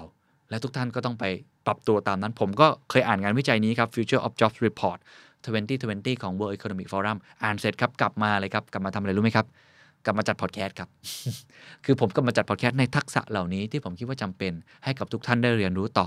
เขาบอกอย่างนี้ 50%ของพนักงานทั้งหมดต้อง reskill ภายในปี 2025 ตลาด reskill upskill จะใหญ่มากนะครับ 10 อันดับแรกของทักษะที่ต้องการภายในปี 2025 มีดังนี้ครับเขาแบ่งเป็น 4 หมวด 1. การแก้ปัญหาครับจำได้ไหมครับ ผมเคยจัดตอนหนึ่งครับ complex problem solving เพราะผมอ่านจากอันนี้เลยครับ การแก้ปัญหา คุณจะต้อง 1. คิดวิเคราะห์และนวัตกรรม 2. แก้ปัญหาที่ซับซ้อนครับ 3. Critical thinking การคิดเชิงวิพากษ์ C ความคิดสร้างสรรค์ และ 5 การใช้เหตุผล หลังจากนี้ครับปัญหามันจะซับซ้อนขึ้น คุณต้องแก้ไขปัญหาที่ซับซ้อนได้ หลังจากนี้ครับสิ่งต่างๆที่เข้ามา มันจะมีความคิดเห็นที่แตกต่างหลากหลาย มันจะเป็นลักษณะที่เชื่อได้ยากขึ้น มันจะมีความคิดเห็นที่เป็น filter bubble คุณต้องกล้าตั้งคำถาม ก็คือการคิดเชิงวิพากษ์ critical thinking อย่าเชื่อในสิ่งที่ได้มา นี่คือตัวอย่างนะครับว่าการแก้ปัญหา จะเป็นทักษะที่จำเป็นอย่างยิ่งในอนาคต หลังๆ เวลาผมสัมภาษณ์น้องเขาทำงานผมจะถามเรื่องนี้แหละครับ แต่ไม่ได้ถามตรงๆนะเราก็มีวิธีการในการถามว่า เขาเป็นคนที่รับมือกับปัญหาได้ดีมากน้อยแค่ไหน ถ้าเขารับมือได้ไม่ดี เขาอาจจะทำงานได้ไม่ดีด้วย ถ้าเขารับมือได้ดี แสดงว่าปัญหาอะไรที่เข้ามา เขามองเป็นโอกาสในการเรียนรู้ เขามองเป็นเรื่องของทักษะที่เขาต้องเข้าไปจับ และเปลี่ยนแปลงตัวเองให้ดียิ่งขึ้นก็คือ growth mindset อันนี้คือขาแรก ขาที่2ครับต้อง managing oneself ครับความหมายก็คือการจัดการตัวเองครับ คืออะไรครับ เรียนรู้ได้ด้วยตัวเองครับ ไม่ต้องมาสั่ง ไม่ต้องมี knowledge management ไม่ต้องมี knowledge sharing ในองค์กร อ่านหนังสือเอง เรียนรู้จากคนอื่นเอง ฟังพอดแคสต์ก็ได้นะครับ ต้องมีการเรียนรู้ด้วยตัวเองเป็นครับ และอันที่2ครับการล้มแล้วลุกได้เร็ว การรับมือกับภาวะกดดันและความยืดหยุ่นคือ resilience หรือ agility เป็นอีกทักษะหนึ่งที่สำคัญมากๆ หมวดที่3ครับหลายท่านพอจะเดาออกครับ ไม่ใช่แค่กับตัวเองนะฮะ ต้องทำงานร่วมกับคนอื่นได้มากยิ่งขึ้น collaboration โอ้โห หลังจากนี้ใครไม่ทำงานร่วมกับคนอื่น ตายครับ เพราะงานมันยาก งานมันซับซ้อน งานมันใหม่ งานมันไม่แน่นอน อีกหลากหลายอย่างทำคนเดียวไม่ไหวหรอกครับ ต้องทำงานกันเป็นทีม และคุณต้องมีทักษะนี้ ความเป็นผู้นำครับ และการสร้างอิทธิพลทางสังคม คือคุณต้องมีความเป็น leadership ในตัว และสามารถ collaboration กับคนอื่นได้ และหมวดสุดท้ายหลายขั้นเดาออกแน่นอนครับ เทคโนโลยีครับ การใช้เทคโนโลยีจะเป็นอีกทักษะหนึ่งที่สำคัญมากๆ หลายคน ผมว่าอันนี้ไม่ค่อยห่วง เพราะว่าคนส่วนใหญ่เห็นความสำคัญของการใช้เทคโนโลยีอยู่แล้ว การใช้และการติดตามเทคโนโลยีเมตาเวิร์สคืออะไรคริปโตคืออะไรบล็อกเชนคืออะไรต้องเข้าใจ การออกแบบและ programming ต้องมีความรู้พื้นฐานระดับหนึ่งในการเขียนโค้ด Python หรือว่าอื่นๆ ที่พอที่จะเอาไปใช้ประโยชน์ต่อได้ 4 หมวดหลักๆ ผมย้ำอีกครั้งครับ คุณต้องแก้ปัญหาเป็น คุณต้องจัดการตัวเองได้ คุณต้องทำงานร่วมกับผู้อื่น และคุณต้องใช้เทคโนโลยีให้เก่งด้วย 4 อย่างนี้จะเป็นทักษะที่คุณต้อง reskill upskill ตัวเองครั้งใหญ่ครับ หัวข้อต่อมาครับ อยากรู้ไหมครับว่านายจ้างคิดยังไงบ้างสำหรับในประเทศไทยครับ การศึกษาของ TDRI ด้วยการสัมภาษณ์ผู้ประกอบการ และการวิเคราะห์ Big Data จากการประกาศหางานออนไลน์กว่า 5 0 0 0 0 0ตำแหน่ง พบว่า นอกจากทักษะวิชาชีพแล้วที่เป็นวิชาชีพเฉพาะตัว ทักษะที่นายจ้างต้องการมากขึ้นอย่างชัดเจน นับตั้งแต่เกิดโควิด เมื่อเปรียบเทียบกับช่วงก่อนโควิด ประกอบไปด้วย จดได้เลยนะครับ 1. ครับ นายจ้างต้องการทักษะภาษาอังกฤษครับ งานด้านวิศวกร นักการตลาดไปจนถึงช่างเทคนิค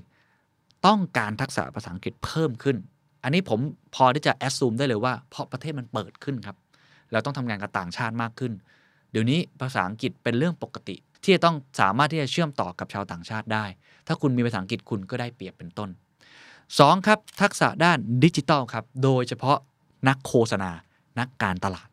digital marketing ครับไม่มีไม่ได้เพราะคน shopping online หมดแล้ว คนอยู่ในโลกออนไลน์ สื่อสารกันแบบนี้ ถ้าคุณทำการตลาดแบบเดิมก็เจ๊งสิครับอะอีกทักษะหนึ่งนะ ทักษะที่ 3 ครับ ที่นายจ้างต้องการมาก ๆ เลยนะครับ คือ critical thinking ครับ ทักษะการคิดเชิงวิพากษ์วิศวกร เพราะว่างานเขาซับซ้อนเนาะเจ้าหน้าที่จัดซื้อเอออันนี้ผมก็เพิ่งทราบนะเพราะเจ้าหน้าที่จัดซื้อต้องมี critical thinking สูงนะช่างเทคนิคและเลขานุการโอ้เลขานุการก็ต้องการเรื่องนี้เหมือนกันนะนี่คือ 4 จ็อบหลักๆ ที่ต้องการทักษะด้านการคิดเชิงวิพากษ์นะครับ เพราะฉะนั้นโดยรวมทั้งหมดเขาบอกว่าจากการสัมภาษณ์ผู้ประกอบการเชิงลึกครับ ยังพบว่านายจ้างจำนวนมาก ยังต้องการไม่ใช่แค่ทักษะที่ผมพูดไปเมื่อกี้ ยังต้องการ soft skill อีกมากมาย เช่น ทักษะในเรื่องของการสื่อสาร การทำงานเป็นทีม การมีความคิดสร้างสรรค์ ความเป็นมืออาชีพ และการปรับตัวได้เร็ว ทั้งหมดนี้สอดคล้องกับทักษะความต้องการในต่างประเทศครับ แต่ความแตกต่างที่ชัดเจนของผู้จ้างงานไทย นายจ้างไทย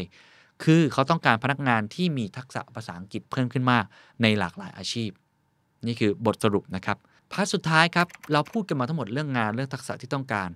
เราลองไปดูว่าแล้วคนไทยโดยเฉพาะเยาวชนคนรุ่นใหม่ first jobber คิดเห็นยังไงกับทักษะที่ตัวเองมี อันนี้เป็นงานจากซีนะครับ ร่วมกับ World Economic Forum นะครับ เรื่องของทักษะของคนไทยใช้ได้ตลอดชีวิตจริงหรือไม่ อันนี้คุณต้นสนสันนิษฐานก็เคยมาเล่าให้ฟัง แต่มาเล่าในบริบทตรงนี้จะเห็นภาพขึ้นนะครับ เขาถามคำถามอย่างนี้ว่า ผมถามกับทุกท่านไปแล้วตอนต้นจำได้ไหม ความรู้และทักษะของคุณใช้ทำงานได้นานแค่ไหน ผลสำรวจจากหนุ่มสาวอายุ 15-35 ปีในอาเซียนนะครับประมาณ 6-7 ประเทศ 56,000 คน เขาบอกอย่างนี้ครับ เขาบอกว่า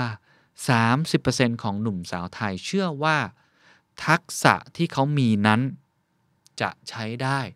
ตลอดชีวิต น่าเป็นห่วงนะครับ ถึง 30%นะในขณะที่มีเพียง 10%ของหนุ่มสาวสิงคโปร์และเวียดนามครับ ที่คิดแบบนี้ อะผมอธิบายอย่างนี้ คือเวลาไปถามพนักงานเนี่ยในคนไทย สิงคโปร์เวียดนาม คนเวียดนามและสิงคโปร์ตอบคล้าย ๆ กันครับว่า เขาคิดว่าทักษะที่เขามีไม่สามารถใช้ได้ตลอดชีวิต คิดมุมกลับกันก็คือเขาต้องเรียนรู้เพิ่ม แต่คนไทยถึง 30%ครับเชื่อเหลือเกินครับว่าสามารถใช้ได้ตลอดชีวิตครับ อันนี้คือความน่าเป็นห่วงนะครับ เพราะทักษะที่โลกใหม่นั้นต้องการมันเปลี่ยนไปครับ ผมพูดวันนี้ ทักษะที่ผมมีวันนี้บางอย่าง ผมก็ไม่สามารถใช้ได้อีกแล้ว ในโลกอนาคตข้างหน้า ถ้าจากผลสำรวจนะ อันนี้ต้องให้ความเป็นธรรมนะครับ บางคนอาจจะไม่ได้คิดแบบนี้เนะยังเป็นลักษณะแบบนี้อยู่ อนาคตคุณก็จะไม่ได้เรียนรู้อะไรเพิ่มเติมเลย นี่เป็นผลสำรวจหนึ่งซึ่งผมคิดว่า หวังว่าจะเป็นผลสำรวจที่คนไทยอ่านแล้วบอกว่าไม่จริง ฉันต้องเรียนรู้เพิ่มมากขึ้นกว่านี้ นี่คือทั้งหมดนะครับของเรื่องของงานและทักษะ ในโลกใหม่ สิ่งที่คุณต้องปรับตัวในวันนี้ ผมคิดว่าอย่างเดียวเลยครับ ไม่ต้องไปดูเรื่องอื่นครับ เอาอย่างเดียวอย่างแรกก่อนครับ แล้วผมคิดว่าเป็นเรื่องที่สำคัญมากๆ ก็คือเรื่องของการไม่หยุดเรียนรู้ครับ เมื่อไหร่ก็ตามครับที่คุณเปิดประตูบานนี้ออก ทักษะอื่นๆ จะตามมาเองครับ แต่เมื่อไหร่ก็ตามที่คุณไม่เคยเปิดประตูบานนี้ออกเลย คุณก็ไม่มีทางได้ก้าวออกจากบ้านของตัวเอง ผมนึกถึงคำพูดของไอน์สไตน์ครับไอน์สไตน์เคยพูดไว้ครับว่า จินตนาการ สำคัญกว่าความรู้ ผมขอพูดอย่างนี้กันนะครับ เป็นสิ่งที่ผมเอามาดัดแปลง ความอยากรู้สำคัญกว่าความรู้ สวัสดีครับ lifelong learning นะครับหรือว่าการเรียนรู้ตลอดชีวิตนะครับ คือทักษะอย่างหนึ่งที่ทุกคนเห็นตรงกันนะครับว่าสำคัญที่สุด มุมมองผมเนี่ยคิดว่านี่คือหนึ่งในทักษะที่สำคัญที่สุดอย่างหนึ่ง นะครับในศตวรรษที่ 21 นะครับ เพราะว่าความรู้มันเปลี่ยนเร็ว โลกมันเปลี่ยนเร็ว ทุกอย่างเปลี่ยนแปลงตลอดเวลา บางคนเรียนจบมหาลัยมา 4-5 ปี พอทำงานปุ๊บ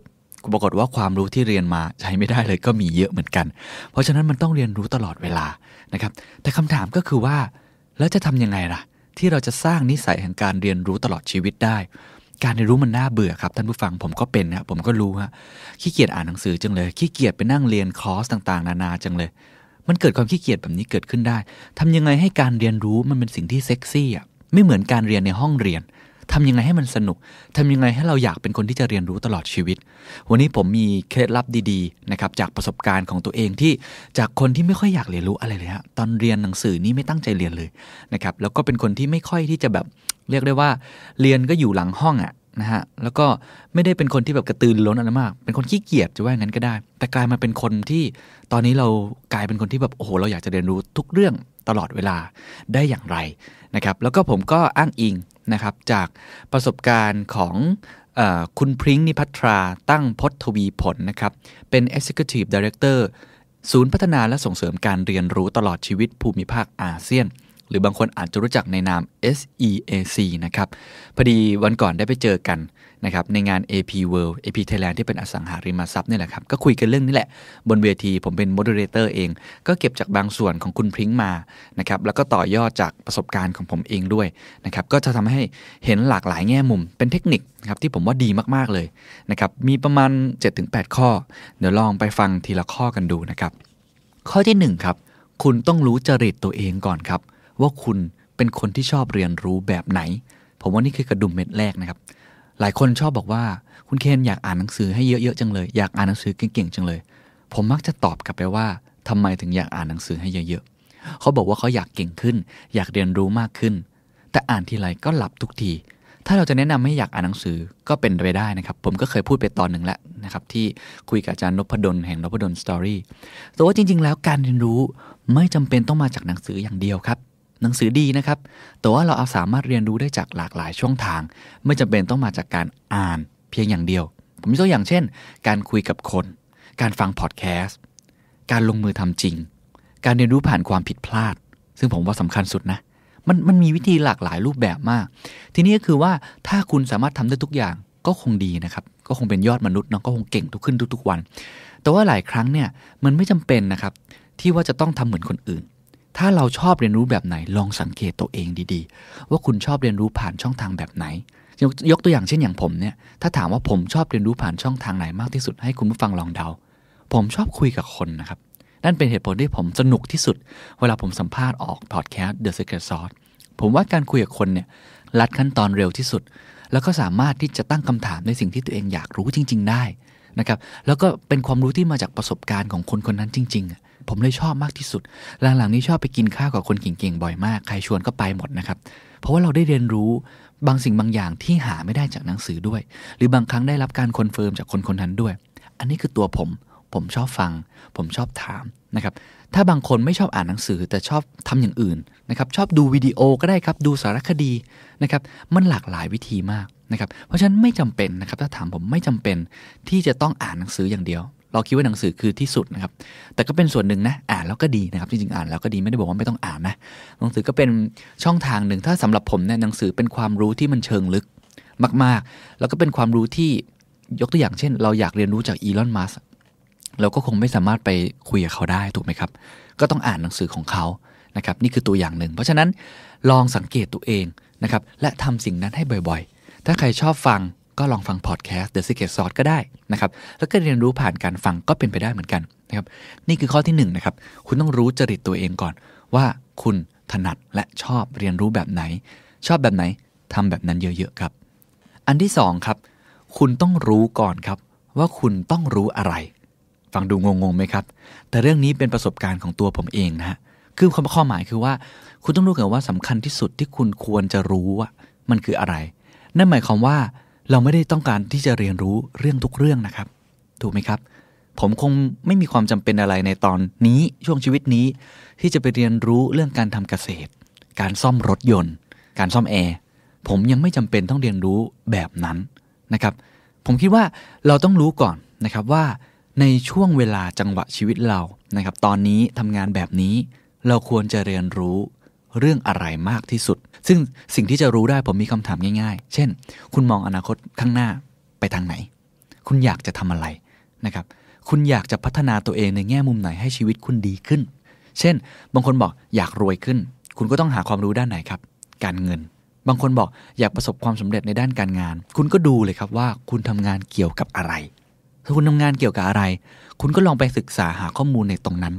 ผมเคยคุยกับ marketing หลายคนนะครับ คนที่ทำ marketing ที่ไม่รู้เรื่องเลยว่า marketing 4.0 คืออะไร ที่ไม่เข้าใจศัพท์การตลาดเลย ความรู้สึกผมคือต้องมีอะไรผิดพลาดในตัวเขาแหละถ้าเขาไม่รู้ในสิ่งที่เขาทำงาน แล้วเขาจะเก่งขึ้นได้อย่างไร แต่เขาดันไปรู้เรื่องอื่น ยกตัวอย่างเช่น ไปรู้เรื่องดารา รู้เรื่องฟุตบอล รู้เรื่องการเมือง อันนั้นก็รู้ได้ก็เป็นประโยชน์ดี แต่สิ่งที่ควรควรรู้มากที่สุด มันควรเป็นเป้าหมายในชีวิตของคุณในสิ่งที่คุณจะพัฒนาได้ ถ้าง่ายที่สุดก็เรื่องงานก่อนก็ได้ครับ คุณอยากจะพัฒนาตัวเองไปแง่มุมไหน อยากจะเติบโตไปอย่างไร ลองหาสิ่งที่ต้องเรียนรู้เพื่อพัฒนาตัวเองไปจุดนั้น แต่ถ้าเกิดเป็นแง่มุมอื่นก็ได้เหมือนกัน เช่น คุณอยากเป็นคนที่มีความสุขขึ้น คุณก็ศึกษาเรื่องความสุข ศึกษาธรรมะ คุณอยากเกษียณไปแล้วสุขภาพดี คุณก็ศึกษาเรื่องสุขภาพ ออกกำลังกายอย่างไรนะครับ เรื่องกินต่างๆ นานา อันนี้คือเป็นวิธีการตั้งเป้าก่อน นะครับเริ่มจากตั้งเป้าก่อน แล้วค่อยไปเรียนรู้ว่าตัวเองนั้นขาดเรื่องอะไรหรือต้องการเรื่องอะไร ผมมีคำแนะนำง่าย ๆนะครับ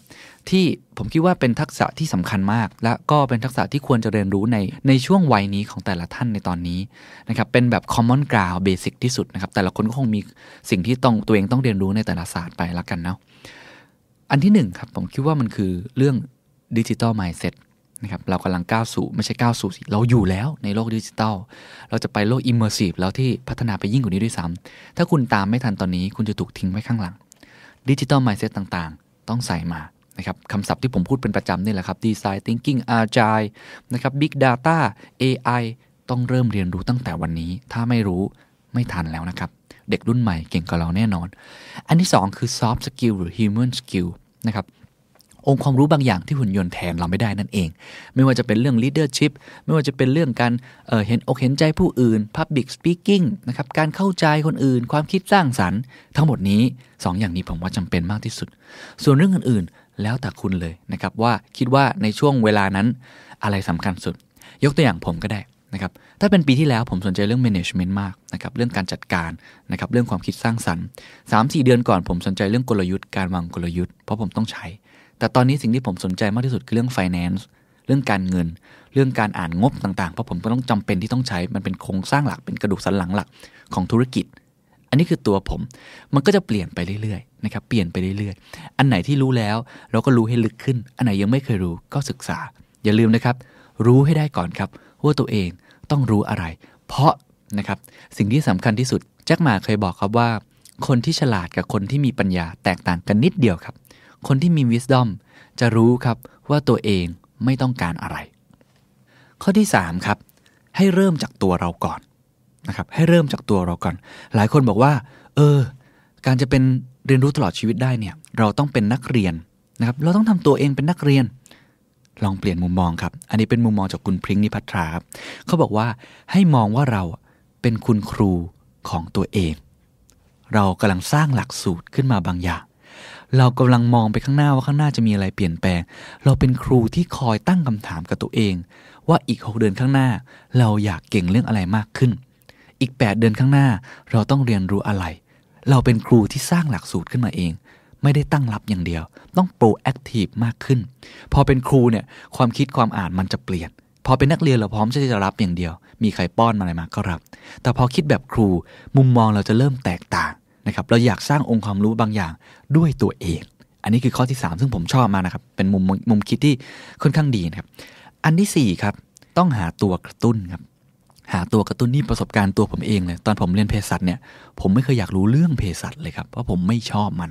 ผมรู้สึกว่าผมไม่อยากเรียนรู้เรื่องนั้นเลย แต่พอโตมาใช่ไหมครับ มีวัยหนึ่งผมกลับไปอ่านเรื่องเภสัชเพราะอะไรครับ เพราะผมมีตัวกระตุ้นบางอย่างเรื่องสุขภาพขึ้นมาว่าจำเป็นกับชีวิต ผมเลยยกโค้ดคำนี้ครับ เป็นโค้ดที่ผมคิดขึ้นมาเองนะฮะไอสไตน์เคยบอกครับว่า จินตนาการสำคัญกว่าความรู้ ส่วนตัวผมคิดว่า ความอยากรู้สำคัญกว่าความรู้ เพราะความรู้มีอยู่ทุกที่ครับ คุณเสิร์ชอากู Google มีทุกอย่างบนโลกนี้แล้วครับ แต่การที่คุณจะลุกขึ้นมาหยิบโทรศัพท์มือถือขึ้นมา แล้วพิมพ์ลงไปนะครับ พิมพ์คำว่าการบริหารธุรกิจทำอย่างไรเนี่ย มันต้องมีตัวกระตุ้น คุณต้องมีความอยากรู้อยากเห็นเกิดขึ้นคำถามก็คือ คุณจะสร้างความอยากรู้ด้วยตัวเองได้อย่างไรนะครับ วิธีการง่ายๆนะครับวิธีการง่าย ๆ ในมุมของผมหาตัวกระตุ้นง่ายๆ ใกล้ ๆ ตัวนะครับ เช่น ตื่นเช้ามาฟังพอดแคสต์ก็ได้ครับลองเปิดฟังพอดแคสต์ไม่ต้องเดือะสเก็ตซอสก็ได้นะครับ เปิดฟังสนุกสนุกครับ ดูสารคดีใน Netflix ก็เป็นไปได้เหมือนกัน ทำอะไรบางอย่างที่มันสนุกมากคือดูหนังก็ได้ครับ ดูหนังเรื่องต่างๆ นานาแล้วเรารู้สึกว่าเออ เราอยากไปหาข้อมูลเพิ่ม ผมเนี่ยได้ข้อมูลหลายอย่างจากการดูหนังเยอะนะครับ สมมุติเราดูหนังเรื่อง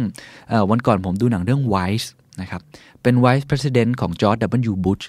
นะครับสนุกมากนะครับคริสเตียนเบลเป็นคนเล่น เราก็อยากหาความรู้ในแง่ของการเมืองสหรัฐอเมริกาเป็นต้นนะครับ หรือว่าบางทีคุณอาจจะไปดูมิวเซียมนะครับ เปิดโอกาสให้ตัวเองไปกระตุ้น เปิดโอกาสที่ให้เรียนรู้สิ่งใหม่ ๆ ฟังข่าวใหม่ๆนะครับทริคผมอย่างหนึ่งก็คือในหนึ่งวัน คุณต้องเจอสิ่งใหม่อย่างน้อยหนึ่งอย่างให้ได้ครับ อะไรก็ได้นะครับ ในที่ทำงานก็ได้ หรือหามุมคิดอะไรใหม่ ๆ สักหนึ่งอย่าง ตั้งคำถามใหม่ๆ สักหนึ่งอย่าง ให้กระตุ้นตัวเองให้ได้มากยิ่งขึ้น คุณอาจจะเจอคนใหม่ ๆ ก็ได้ นะครับอาจจะไปสถานที่ใหม่ๆก็ได้ อาจจะไปห้างสรรพสินค้าที่เดิมก็ได้ แต่ลองมองอะไรในมุมใหม่ๆ แล้วกลับมาตั้งคำถามกับตัวเอง สร้างความอยากรู้อยากเห็นด้วยการหาตัวกระตุ้นครับ ข้อที่ 5 ครับ จะคล้ายๆกับข้อที่ 4 เมื่อกี้แต่ว่าสเปซิฟิกลงไปเลยครับ พยายามไปเจอคนเก่งๆ ให้ได้มากที่สุดครับกฎของแรงดึงดูดผมเชื่อมากนะครับ ยิ่งเราเจอคนเก่งๆ มากขึ้นเท่าไหร่ เราจะรู้สึก inspire มากขึ้นเท่านั้นครับ เวลาเจอคนเก่งๆเนี่ยคนเก่งๆเนี่ยมันมี passion คนที่คิดบวกเนี่ยมันมี passion มันเก่งมันอยากรู้อยากเห็นพูดอะไรก็ออกมา แล้วก็อยากสร้างการเปลี่ยนแปลงดีๆ เอาตัวเองไปอยู่ในจุดนั้นครับให้ได้มากที่สุด ไปงานเสวนาดีๆ ไปฟังคนพูดเก่งๆเขาคุยกันนะครับไปในงาน exhibition ดีๆ ไปในงาน talk ดีๆ ไปในร้านหนังสือดีๆ ไปในงานอะไรก็ได้ครับ ที่มันมีคนเก่งเยอะๆ ล้อมรอบกันนะครับเจอคนเก่งเยอะๆ คุณก็จะอยากเก่งตามนะครับเหมือนผมเลย ผมได้สิ่งนี้จากการทำรายการนี้เลย ผมเจอคนเก่งเยอะมาก โอ้โห มัน มันกระตุ้นให้ผมอยากเก่งมากขึ้นกว่าเดิมนะครับ อันเนี้ยเป็น เป็นทริคอย่างหนึ่งนะครับ ที่จะทำได้ ทีนี้ถามว่าไอ้ทำยังไงที่ไม่ได้ทำเป็นสื่อแบบผมจะทำได้ อย่างที่ผมบอกเมื่อกี้แล้ว พาตัวเองไปอยู่ในสถานที่ที่น่าจะเจอคนเก่งๆ คุณอาจจะไปศูนย์การเรียนรู้ ไปตลาดหลักทรัพย์นะครับ ไปสถานที่ต่างๆ ที่มันมีคนที่มีความรู้เก่งๆ เขาจะแวะเวียนไปแถวนั้นก็ได้ ห้องสมุดก็ได้ นะครับลองพาตัวเองไปตรงนั้นไปพูดคุยกับเขา หา connection ใหม่ ๆ มันก็จะสามารถที่จะกระตุ้น ให้คุณอยากจะเก่งขึ้นได้ แล้วคุณก็จะเริ่มอยากเรียนรู้เองนะครับข้อต่อมาครับเป็นข้อที่ผมใช้กับองค์กรผมแล้วนะครับคือเรียนไม่พอครับ คุณต้องสอนคนอื่นเป็นด้วยครับ ทุกวันนี้เราจะอยู่ใน comfort zone ครับเวลาที่บอกว่าให้อ่านหนังสือเล่มหนึ่งเนี่ยแล้วบอกว่าให้มาเล่าให้ฟังหน่อยว่ารู้สึกอย่างไร หรือมาสรุปให้ฟังหน่อย การอ่านแบบนี้จะต่างจากการอ่านแบบเล่นๆทันทีครับ ผมรู้ซึ้งดีเพราะผมอ่านหนังสือแล้ว ผมต้องเอามาเล่าให้คุณผู้ฟังฟัง เล่าผิดไม่ได้ด้วย ต้องเล่าให้เข้าใจง่าย และเราต้องเข้าใจเรื่องนั้นจริง ๆ มันเกิดแรงกระตุ้นนะครับเกิดขึ้น องค์กรผมทำแบบนี้ครับตอนนี้ไม่ว่าคุณจะไปเทรนนิ่งที่ไหนองค์กรจะมีงบให้คุณไปเทรนนิ่งได้ฟรีนะครับออกงบสนับสนุนให้เต็มที่ สามารถไปเทรนนิ่งต่างๆ นานาได้หมดเลย มีข้อแม้เดียว คนไหนที่ไปเรียน น้องคนนั้นทีมงานคนนั้นจะต้องกลับมาสอน คนในบริษัททั้งหมด อันนี้เริ่มไปแล้วนะครับแล้วก็มีการสอนเกิดขึ้นแล้ว พอเราสอนเราฝึกตัวเองไปเรียนมาปุ๊บต้องรีบสรุปประเด็นเพื่อมาสอนคนอื่น คุณจะเก็บประเด็นได้ดีขึ้น แล้วคุณจะอยากเรียนรู้ในสิ่งนั้นมากขึ้น เพราะมันเหมือนถูกบังคับครับให้ว่าต้องมาเล่าต่อผมก็ทำครับ เวลาผมไปงานเสวนาไปเป็น moderator ผมก็จะคิดกับตัวเองว่ามีอะไรดีๆ ที่น่าเรียนรู้แล้วเอามาบอกให้คุณผู้ฟังต่อได้บ้าง อย่างตอนนี้ก็เหมือนกันนะครับ ก็คุยกับคุณพริ้งนิพัทรา ก็เลยได้ข้อคิดดีๆ มาเล่าต่อนั่นเองนะครับมันเป็นการบังคับให้ตัวเองได้เรียนรู้ตลอดชีวิตนั่นเองนะครับข้อต่อมาครับ ข้อนี้ผมว่าก็เป็นเทคนิคอย่างหนึ่งใช้คำว่าเหมือนหลอกสมองตัวเองเล็ก ๆ ครับ คือคุณพยายามสร้างสิ่งแวดล้อม ให้รู้สึก enjoy ทุกครั้งนะครับ ที่คุณได้เรียนรู้นะครับ เช่น สมมุติว่าคุณอยากอ่านหนังสือ แทนที่คุณจะอ่านที่บ้านเหงาๆนะฮะคุณลองสร้างบรรยากาศ ไปนั่งร้านกาแฟชิลๆริมแม่น้ำเลยโอ้เอาให้แบบอินดี้เลยเท่ๆเลย สร้างบรรยากาศที่มันรู้สึกสนุกขึ้นมา ผมเนี่ยจะมีพิธีกรรมบางอย่าง เวลาอยู่ที่บ้านเหมือนกันครับ เวลาผมจะอ่านหนังสือเนี่ยผมต้องจุดเทียนหอม ไม่รู้เป็นอะไร มันเหมือนมันมันหล่อหลอมตัวเองนะครับทำให้ตัวเองบิ้วบิ้วไปนะครับ แล้วก็เปิดเพลงที่ผมชอบนะครับ มันจะเปิดเพลงแจ๊สอย่างที่ผมชอบ สร้างบรรยากาศให้มันน่าอ่าน ให้มันรู้สึกดีกับตัวเองนะครับในขณะเดียวกันก็ให้รางวัลกับตัวเองเวลาตัวเองเรียนรู้ไปแล้วนะครับลองพยายามสร้างสิ่งแวดล้อมเหล่านี้นะครับไปในที่ที่เรารู้สึกว่าเราอยากเรียนรู้กับมัน สนุกกับมัน มีสิ่งแวดล้อมดีๆนะครับให้เกิดขึ้นมันเหมือนเป็นการหลอกตัวเองเล็ก ๆ นะครับแต่มันเป็นการหลอกที่ดีนะครับมันหลอกคือทำให้เราอยากเรียนรู้มากขึ้น เหมือนที่มีหลายท่านเคยพูดนะครับบอกว่าถ้าอยากจะวิ่งเนี่ยให้ซื้อรองเท้าวิ่งเท่ๆก่อนเลย เป็นการเหมือนกับสร้างสิ่งแวดล้อมดีๆ สร้างบรรยากาศดีๆ ให้มันอุปกรณ์พร้อมก่อนแหละ เดี๋ยวถ้าอุปกรณ์พร้อมเดี๋ยวมันก็ออกไปวิ่งเองนะครับลองทำแบบนี้ผมว่าช่วยได้นะครับสร้างสิ่งแวดล้อมที่ดีให้เกิดขึ้น สุดท้ายครับผมคิดว่าเรื่องนี้อาจจะพูดไปแล้วในข้อก่อนหน้านี้นะแต่คิดว่าสำคัญมากนะครับ คือการเรียนรู้ผ่านการลงมือทำ ความรู้ปัจจุบันแค่อ่านนะครับ แค่ฟัง แค่ดู แค่คิด ไม่พอครับ คุณต้องลงมือทำด้วย แล้วผมกล้าพูดเลยครับว่า การลงมือทำคือการเรียนรู้ที่ดีที่สุด แน่นอนผมได้พูดคุยกับคนก็เป็นทางหนึ่งที่ดีมากแล้ว แต่มันจะไม่เกิดประโยชน์เลย ถ้าผมไม่เอาแนวคิดเหล่านั้น ลองมาปรับใช้กับตัวเอง นี่คือทั้งหมดนะครับที่เอ่อเอามาฝากเป็นเทคนิคละกันที่จะช่วยสร้างนิสัยแห่งการเรียนรู้ตลอดชีวิตให้กับคุณ ข้อที่หนึ่งครับ รู้จริตตัวเองว่าตัวเองชอบเรียนรู้แบบไหน การอ่านฟังดูนะครับหรืออื่นๆก็เป็นไปได้ 2. ครับรู้ว่าตัวเองต้องรู้เรื่องอะไรนะครับอย่าลืมนะครับ คนที่มีปัญญาหรือ wisdom แจ็คมาเคยบอก คือเขาต้องรู้ว่าตัวเองไม่ต้องรู้เรื่องอะไรนะครับเพราะฉะนั้นคุณต้องรู้ให้ได้ว่าสิ่งสำคัญในชีวิตของคุณคืออะไรในตอนนี้นะครับตำราแบบไหนที่คุณต้องการมากเพื่อทำให้ชีวิตคุณดีขึ้นนะครับข้อที่3ครับลองเปลี่ยนจากตัวเองครับจากที่เป็นนักเรียนเนี่ย ให้เป็นครูนะครับ ลองโปรแอคทีฟมากขึ้น สร้างหลักสูตรขึ้นมา ข้อทีสี่4ครับ คุณต้องหาตัวกระตุ้นให้กับตัวเอง ความอยากรู้สำคัญกว่าความรู้ ข้อที่5ครับ พาตัวเองไปเจอคนเก่งๆ หาไอดอลก็ได้ครับทำให้คุณมีแรงกระตุ้นบางอย่างมากยิ่งขึ้น ข้อที่ 6 ครับ เรียนแล้วอย่าเฉยครับ เรียนแล้วอ่านแล้วดูแล้วต้องไปสอนคนอื่นได้ด้วย ลองไปโม้ให้เพื่อนฟังก็ได้ว่าคุณเรียนรู้เรื่องอะไรใหม่ ๆ นะครับข้อที่ 7 ครับ สร้างสิ่งแวดล้อมให้คุณรู้สึกสนุกในการเรียนรู้ และข้อสุดท้ายครับ การเรียนรู้เกิดขึ้นจากการลงมือทำฟังตอนนี้จบแล้วไม่มีประโยชน์เลยครับ ถ้าคุณผู้ฟังแค่จด แล้วก็ไปเล่าต่ออย่างเดียว ลงมือทำตั้งแต่วันนี้ สวัสดีครับทำไมการสอนจึงเป็นการเรียนรู้ที่ดีที่สุด ผมเชื่อว่าหลายท่านตอนนี้นะครับสนใจเรื่อง lifelong learning ต้องการที่จะเรียนรู้พัฒนาตัวเอง reskill up skill โดยเฉพาะในช่วงที่เศรษฐกิจไม่ค่อยดีนะครับในช่วงวิกฤตเนี่ยบางคนถึงครับมีคำพังเพยเลยนะครับ บอกว่าในช่วงสภาวะวิกฤตจง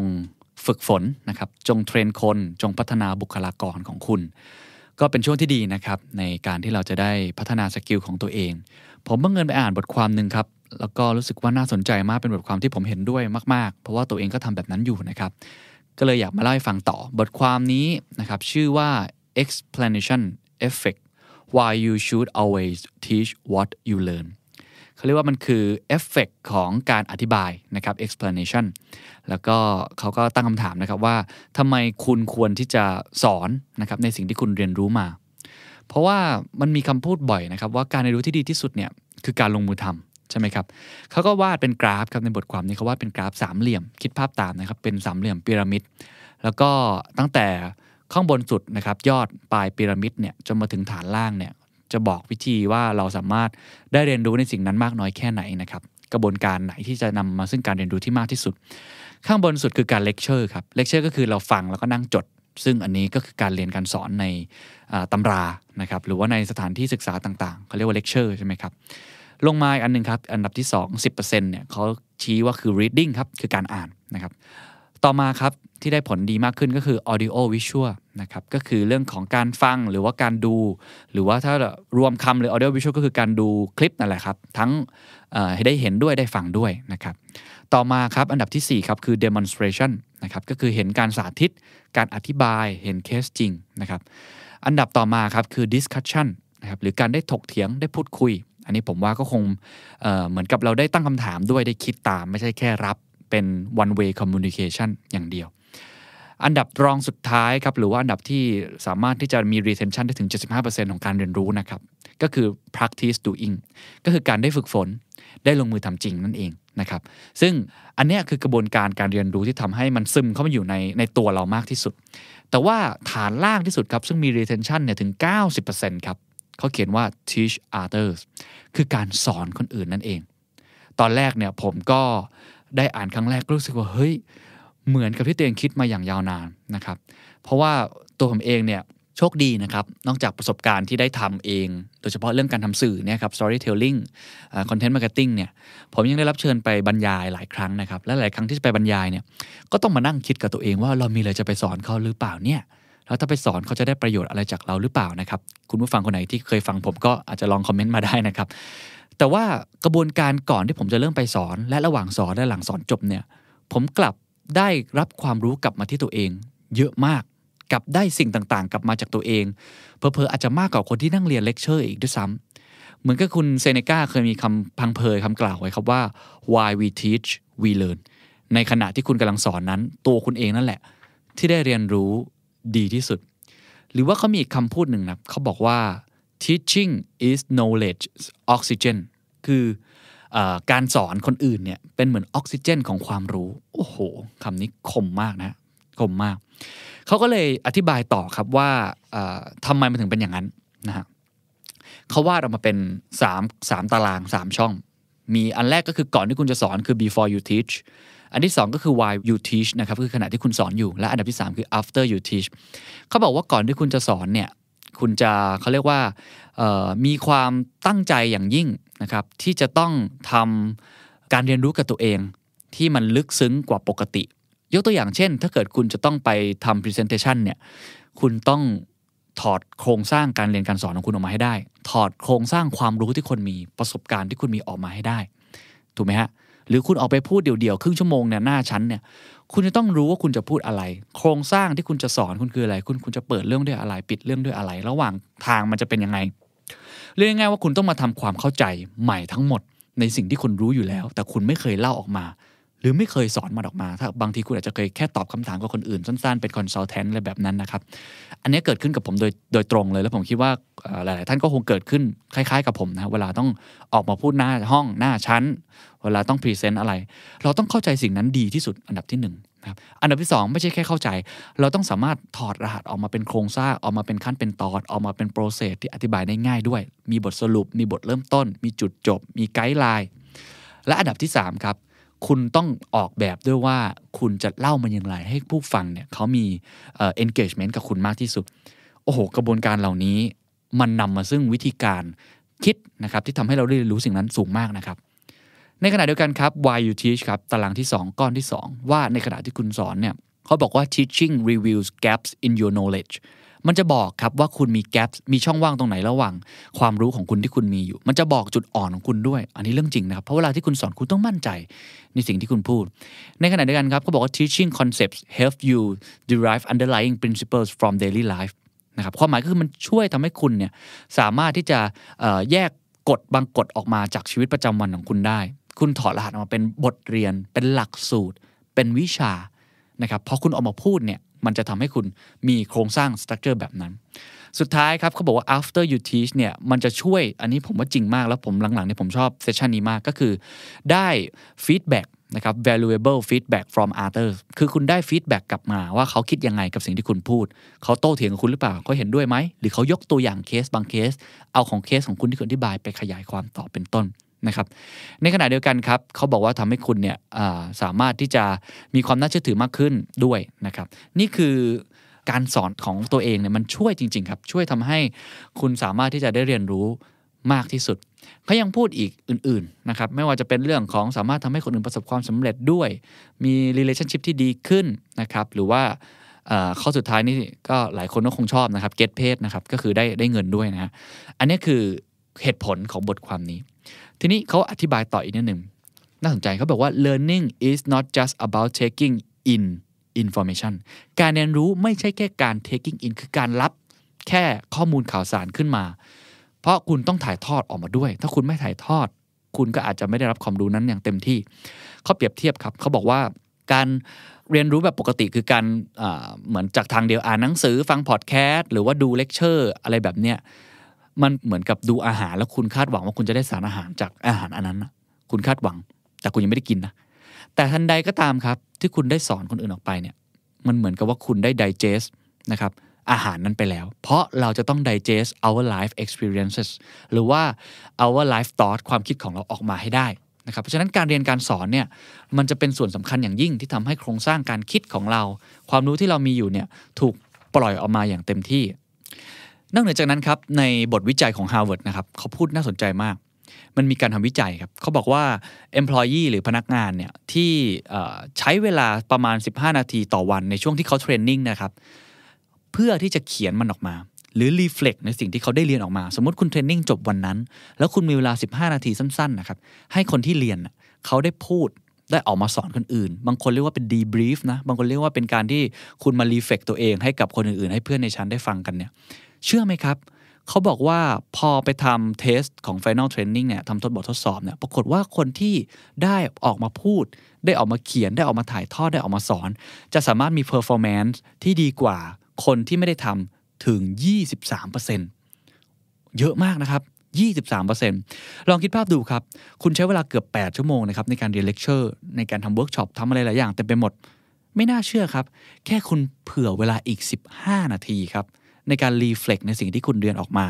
15 นาทีนั้นสั้นๆนะครับคิดเป็นสัดส่วนเนี่ยหนึ่งใน 33 เองนะครับในเวลาที่คุณเรียนเนี่ยแต่กลับสามารถทำให้คุณสามารถ drive performance ของคุณได้มากกว่า คนที่ไม่ได้ทำ20%ผลวิจัยนี้บอกอะไรครับ มันบอกเลยครับว่า ทุกครั้งที่คุณได้เรียนรู้อะไร ลองเผื่อเวลาสักเล็กน้อยครับที่คุณได้ถ่ายทอดมันออกมา ได้สอนมันออกมา อย่างตัวผมเองเนี่ยการอัดพอดแคสต์ก็เป็นวิธีการหนึ่งนะครับ เออผมได้ยินคนที่เป็น podcaster หลาย ๆ คนก็ทำแบบผม ก็คือว่าเขาเรียนรู้สิ่งนั้นมาแล้ว แต่เขาได้ถ่ายทอดออกไปด้วย เขาก็จะจำได้ดีกว่า หรือเขาได้เรียนรู้ในสิ่งนั้นได้ได้ลึกซึ้งกว่า นี่คือวิธีการหนึ่งที่ HR หรือคนที่ทำ training สามารถนำไปใช้ได้ ทุกครั้งที่มีการ training เกิดขึ้น คุณเผื่อเวลาสักเล็กน้อยครับให้คนที่เรียนนะครับได้ช่วย reflect สิ่งนั้นออกมา ก็น่าจะช่วยทำให้เขาเนี่ยได้เหมือนกับว่าเรียนรู้ได้ดีขึ้น หรือถ้าคุณอยากเอาไปใช้กับตัวคุณเองนะครับ ทุกครั้งที่คุณได้เรียนรู้อะไร คุณอาจจะคิดกับตัวคุณเองแล้วเขียนมันออกมาว่าวันนี้คุณได้เรียนรู้อะไรบ้าง หรืออาจจะทำเป็นอัดคลิปสั้น ๆ เขียนลง Facebook หรือจะออกมาพูดให้กับเพื่อนๆ ในห้องได้ฟังก็ได้ในที่ทำงานได้ฟังก็ได้ว่าเฮ้ยฉันฟังพอดแคสต์นี้มาแล้ว แล้วฉันได้เรียนรู้อะไร